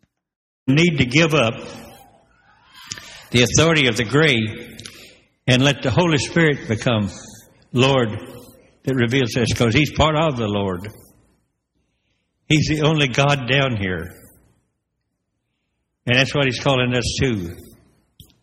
That we would come and begin to obey Him. You don't lose any battles then. And you're sure not going to lose any war. I believe we're in a key time in history. And this preparation of the man going forth is the beginning of the harvest. I believe that this is a year that the harvest begins, and I don't know what extent, but I do know this. It's going to really escalate by the year uh, 2015. Yeah, the escalation of the harvest. Yeah, we're just about finished with 2015 here. I don't see any harvest escalations going on. Maybe I need to search the internet for harvest escalations. Haven't seen it though. If you've seen any harvest escalations, let me know. I mean, send me a link. And I know that what he's talking about in this one harvest, he's talking about over a billion youth is getting ready to come in. Over a billion youth are going to come in in the harvest season, escalating in 2015. Any news about billion youth coming to Christ? They'll only come in where wisdom dwells. Wisdom is looking for a place to move in down here now. And she's coming down here to take over the Father's business. And where wisdom is reigning over the Father's business, you're talking big numbers. And we're also talking about going worldwide. So this is a year that our feet should be prepared, shod with the preparation of the gospel. That the Holy Spirit would direct our feet into the places He wants us to walk. And would begin to reveal the true hope to people that have none. Those that's dependent on the gray matter, what's getting ready to take place, they'll not have the answers. You'll have the answer. They're going to be hopeless. Brokenness without understanding brings hopelessness. Brokenness with understanding brings hopefulness. So, what I'm trying to say to you, get ready to get broken here. That the mind surrenders and obeys what the Holy Spirit is saying for you to do in here. And it's going to bring a fullness. And those out there that have no hope, they don't realize it, but you're their hope. The mind without an anchor in these coming days is going to be insanity. But a mind with an anchor of hope is like a ship that goes out to sea when a hurricane's coming. They let that anchor down, and the anchor just lifts it up and down over the waves. But if it stays ashore, then the hurricane will just take destroy it. And there's all kind of perfect storms headed our way. I mean, they'll be telling you that it's all over. Well, it is not all over. The shaking is yet to come. And what he wants to do is shake the devil out of the church to where the Holy Spirit reigns over it. And when the Holy Spirit reigns over you, there's not going to be anything reach out and grab you. Because that wisdom is going to have you in a place of protection and a place of hope. Hope is a confident expectation in God that will not be uh, uh, uh, let loose. The anchor will hold. So we need to anchor our soul, tie it down, and really let our spirit man go, our conscience, and let the Holy Spirit reveal the heart of the Father in us. And we need to go forth shedding the love of God, shed it abroad into people's hearts. Amen. So it is it is a different season. I've known for many years that 2012 was a time to live for. So you in the church, get ready for what you've waited for. For you, it's the best of times. You're not going to starve. I mean, Scripture says that. You're not going to be blown away. This nation is going to be humbled. It, uh, it even could come to a place if it stays in disobedience towards a third nation power. But if it does, we'll do what we're called to do. This nation is found on God, on the rock. We'll always No, actually, it was founded on the Constitution, and the writers of the Constitution, some of them were Christians, and a lot of them were deists.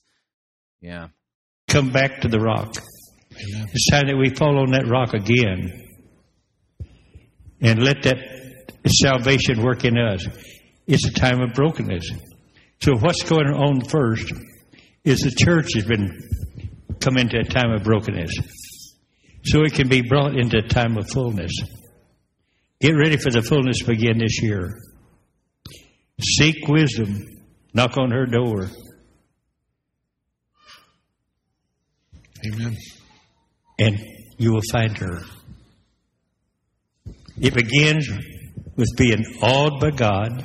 So, what exactly is the application of this direct revelation? Not exactly sure, except for turn off my mind and make it the love slave of the Spirit, you know?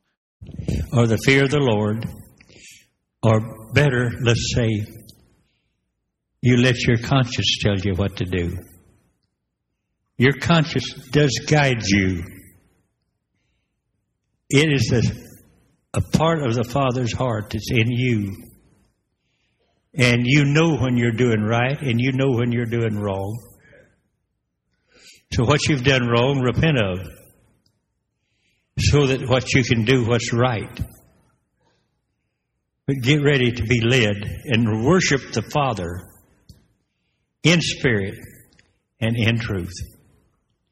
And subdue the gray matter to slavery. Subdue that gray matter. Yeah, get to it. Yeah. and the blue to the master. I have one thing just real quick, and this is something the Lord showed me 10 Uh, this is the wife of Bob Jones. years ago. That's when He began with me. Her name is Bonnie. I think this will maybe help you with your civil war within you. But He would have me begin by saying, I submit my soul to my spirit. So I'm bringing my soul into submission to my spirit and then surrender my spirit to the Holy Spirit. So I, I did that, and then I would ask the Lord, show me what there is in me that's not of you. Because I want all things that are of God, but I don't want anything that's not of Him. So that was like a process He was taking me through. And I believe what He's calling us to do by surrendering our soul to our spirit and then giving our spirit to the Holy Spirit is like Jesus when He came to Gethsemane. It's that place of repentance. And when we repent, we need to turn from it. That's why, you know, if God would have showed me everything that was wrong in me at once, I would have you know, shriveled up and collapsed, I guess. So as he shows us, as he would show me, I began to, you know, give that over to him, then repent of it. He was showing me those things in me that were not of him. He he is a holy God. He wants a holy bride, and we can't enter into that fullness of him Yeah, and he cleanses us through the washing of water with the word and makes us holy. We don't make ourselves holy. Wow. with all the stuff in us that we still have. So that was kind of like that's just a, a little nugget and how the Lord really began to show me. And if it's going to help you, you know, it's a time. You know, we have to lay those foolish things aside and walk with the Lord. I have uh, just one thing to add before we close. Um, the Lord showed me one time that we were coming to a place of surrender. And um, the way He showed me this was um, He showed me Abraham. And Abraham in Genesis 22 uh, went up to Mount Moriah with Isaac, and he was going to offer back to God his own promised son. He was going to give up to God what he thought God was doing in him. And when he was willing to do this and he put his son on the altar, that was the final straw that God was looking for, was looking for ultimate surrender.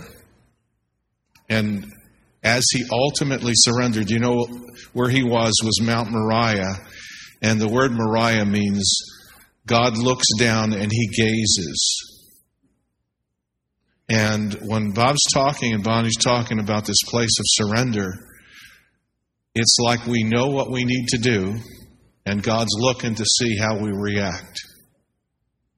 And so this year is God peeking over the balcony of heaven, watching to see what we're going to do if we're really going to surrender. But here's what impacted me so much about this place of surrender is that ultimately, when Abraham was willing to surrender, it was then that God said, Not only am I going to bless you, I'm going to bless you and your children and all your descendants.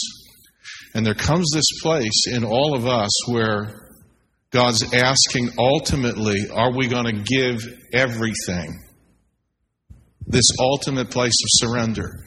And when we're finally willing to do that, then God said, I don't need that. I just wanted to see what you were going to do.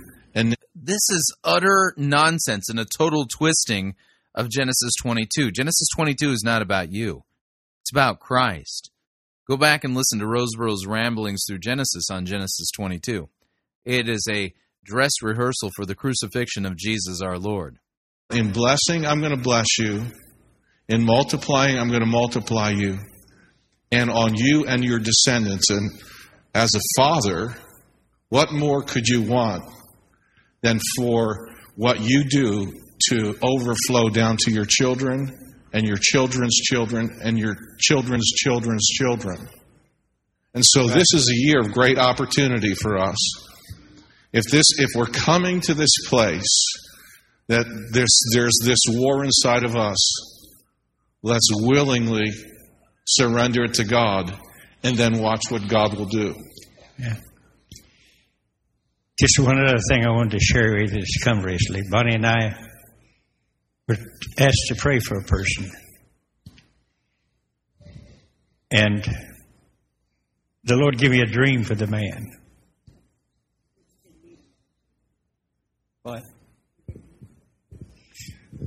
We didn't we- meet the man. We were asked to pray for him.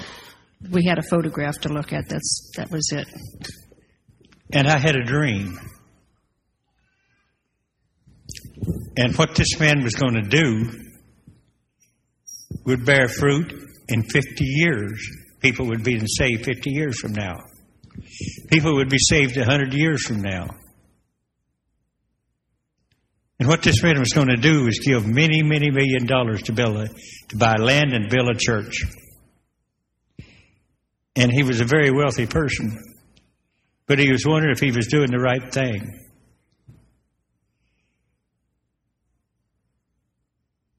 And that word was, you are. Because people will be, be they'll be saved uh, 50 years from now in that church. A hundred years from now, that church will still be here. I think we've lost vision of the eternal church. What you're doing now, in 50 years, your breakthrough that's coming this year, 50 years will be normal Christianity. The church is going to keep going. And God loves the church, and the church is going to win. So if this man's gift is going to be there bringing fruit and testimony to his name 50 years from now and 100 years from now, what we're doing now and the breakthrough that come now will take place, as he said, in your children, children, children, children. So I believe we're in a very, very key time now. And it's a time that we seek Him. So if there's anything I would say to you, seek Him. Find out what He wants you to do. Don't let men tell you what to do. Let the Holy Spirit of God tell you what to do. And the first thing He'll tell you, worship Him in spirit so He can reveal the truth to you. And truth will be your guide. So we are in a very key time. But I think we're in one of the greatest seasons it's ever been. Some are going to shake that don't know Christ. But you that do know Him, you're going to be shaken to where you can come right to Him. Amen. Amen. Before we go, I'm going to pray. Um, this is this is what we're hearing, in my judgment, is a word for 2012 for us about surrender. And um, so much can be accomplished when we yield to what the Lord is asking. And for some of us, it may be like Abraham.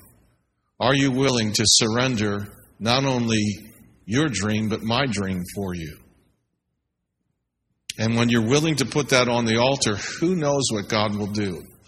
What a bunch of nonsense. When you're willing to surrender your dream, put it on the altar, then you'll never know what God. Yeah, total twisting of Genesis 22. This whole sermon is just utterly creepy.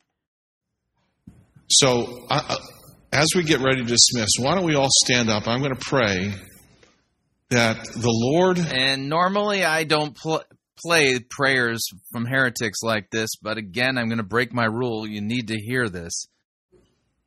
Would accomplish in us this year through surrender what he could not uh, accomplish through a thousand years of our own efforts. So, Father, we lift this. We lift this whole idea of surrender before your throne today. Father, we want to be found willing and obedient. Lord, we want this year, 2012, as we're entering into this new year, for it to be the most fruitful year you've ever had in our lives. And Father, we do pray that this would be a year where we surrender our own ideas, our own thoughts, and our own will, mind, and emotion. We surrender all of that to you on this altar of sacrifice. Lord, we ask and we give you permission for you to have your way in our lives in this coming year. We yield once again to you. Let your will be done in our life as it is in heaven. Lord, let. Yeah, wow. This is unbelievable. This be the most fruitful year the, the greatest year of yielding to your heart, mind, and your will and your emotion that we've ever had. And so, Lord, we, we see what's coming, we understand what you're asking, and we yield it to you. We say, let your will be done in our lives, in the lives of our families, and in this congregation. Let it be established that your will was done, and this was the beginning of it for this. Yeah, the beginning of you, you know, basically taking slavery over your mind to make it the slave of the spirit. Yeah. New year, this 2012 new year. Lord, we thank you for Bob and Bonnie. We pray a hedge of protection around them. Yeah, you know how impenetrable those hedges can be. Lord, we pray for divine health for them. We pray for continued years of fruitfulness, blessing, financial increase, strength, and health. And Lord, we pray that you would even open new doors of ministry. And God, the friendship that this man has had with you in the days gone by, that a deposit of that would be left in this church. In Jesus' name, amen. Done. Wow. Yeah, that was utterly creepy. Um, yeah, uh, preaching a direct revelation, uh, a so-called direct revelation, and putting it on par with Scripture, and basically getting your marching orders not from the Bible, but from a man claiming to be a prophet of God. And the stuff he's saying, just totally twisting God's word, and doctrines nowhere taught in God's word. Very fascinating. So we've heard the so called prophecy regarding the new breed. We've seen that Todd Bentley was uh, supposedly a manifestation of the new breed and had the charismatic elite declare him to be part of the new breed to the charismatic uh, masses. Uh, Matt Sorger claiming to be part of the new breed and praying for the new breed.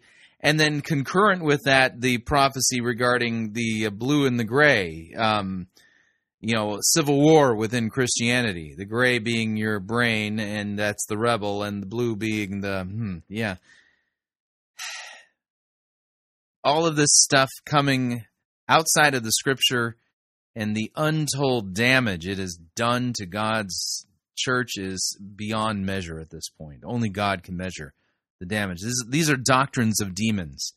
These people are not doing the will of God or the work of God, nor revealing what God's will is for Christians. They are taking Christians off, you know, off of mission and replacing the Bible as the sufficient, inspired, authoritative Word of God and laying alongside of it so called direct revelations that are not coming from God. They're either coming from these men's corrupt hearts or from the demonic realm itself. Absolutely, that is the case. What did you think? Love to get your feedback. If you'd like to email me regarding anything you've heard on this edition or any previous editions of Fighting for the Faith, you can do so. My email address is talkback at fightingforthefaith.com or you can subscribe on Facebook, facebook.com forward slash Pirate Christian. Follow me on Twitter, my name there at Pirate Christian. Till tomorrow, may God richly bless you in the grace and mercy won by Jesus Christ and his vicarious death on the cross for all of your sins. Amen.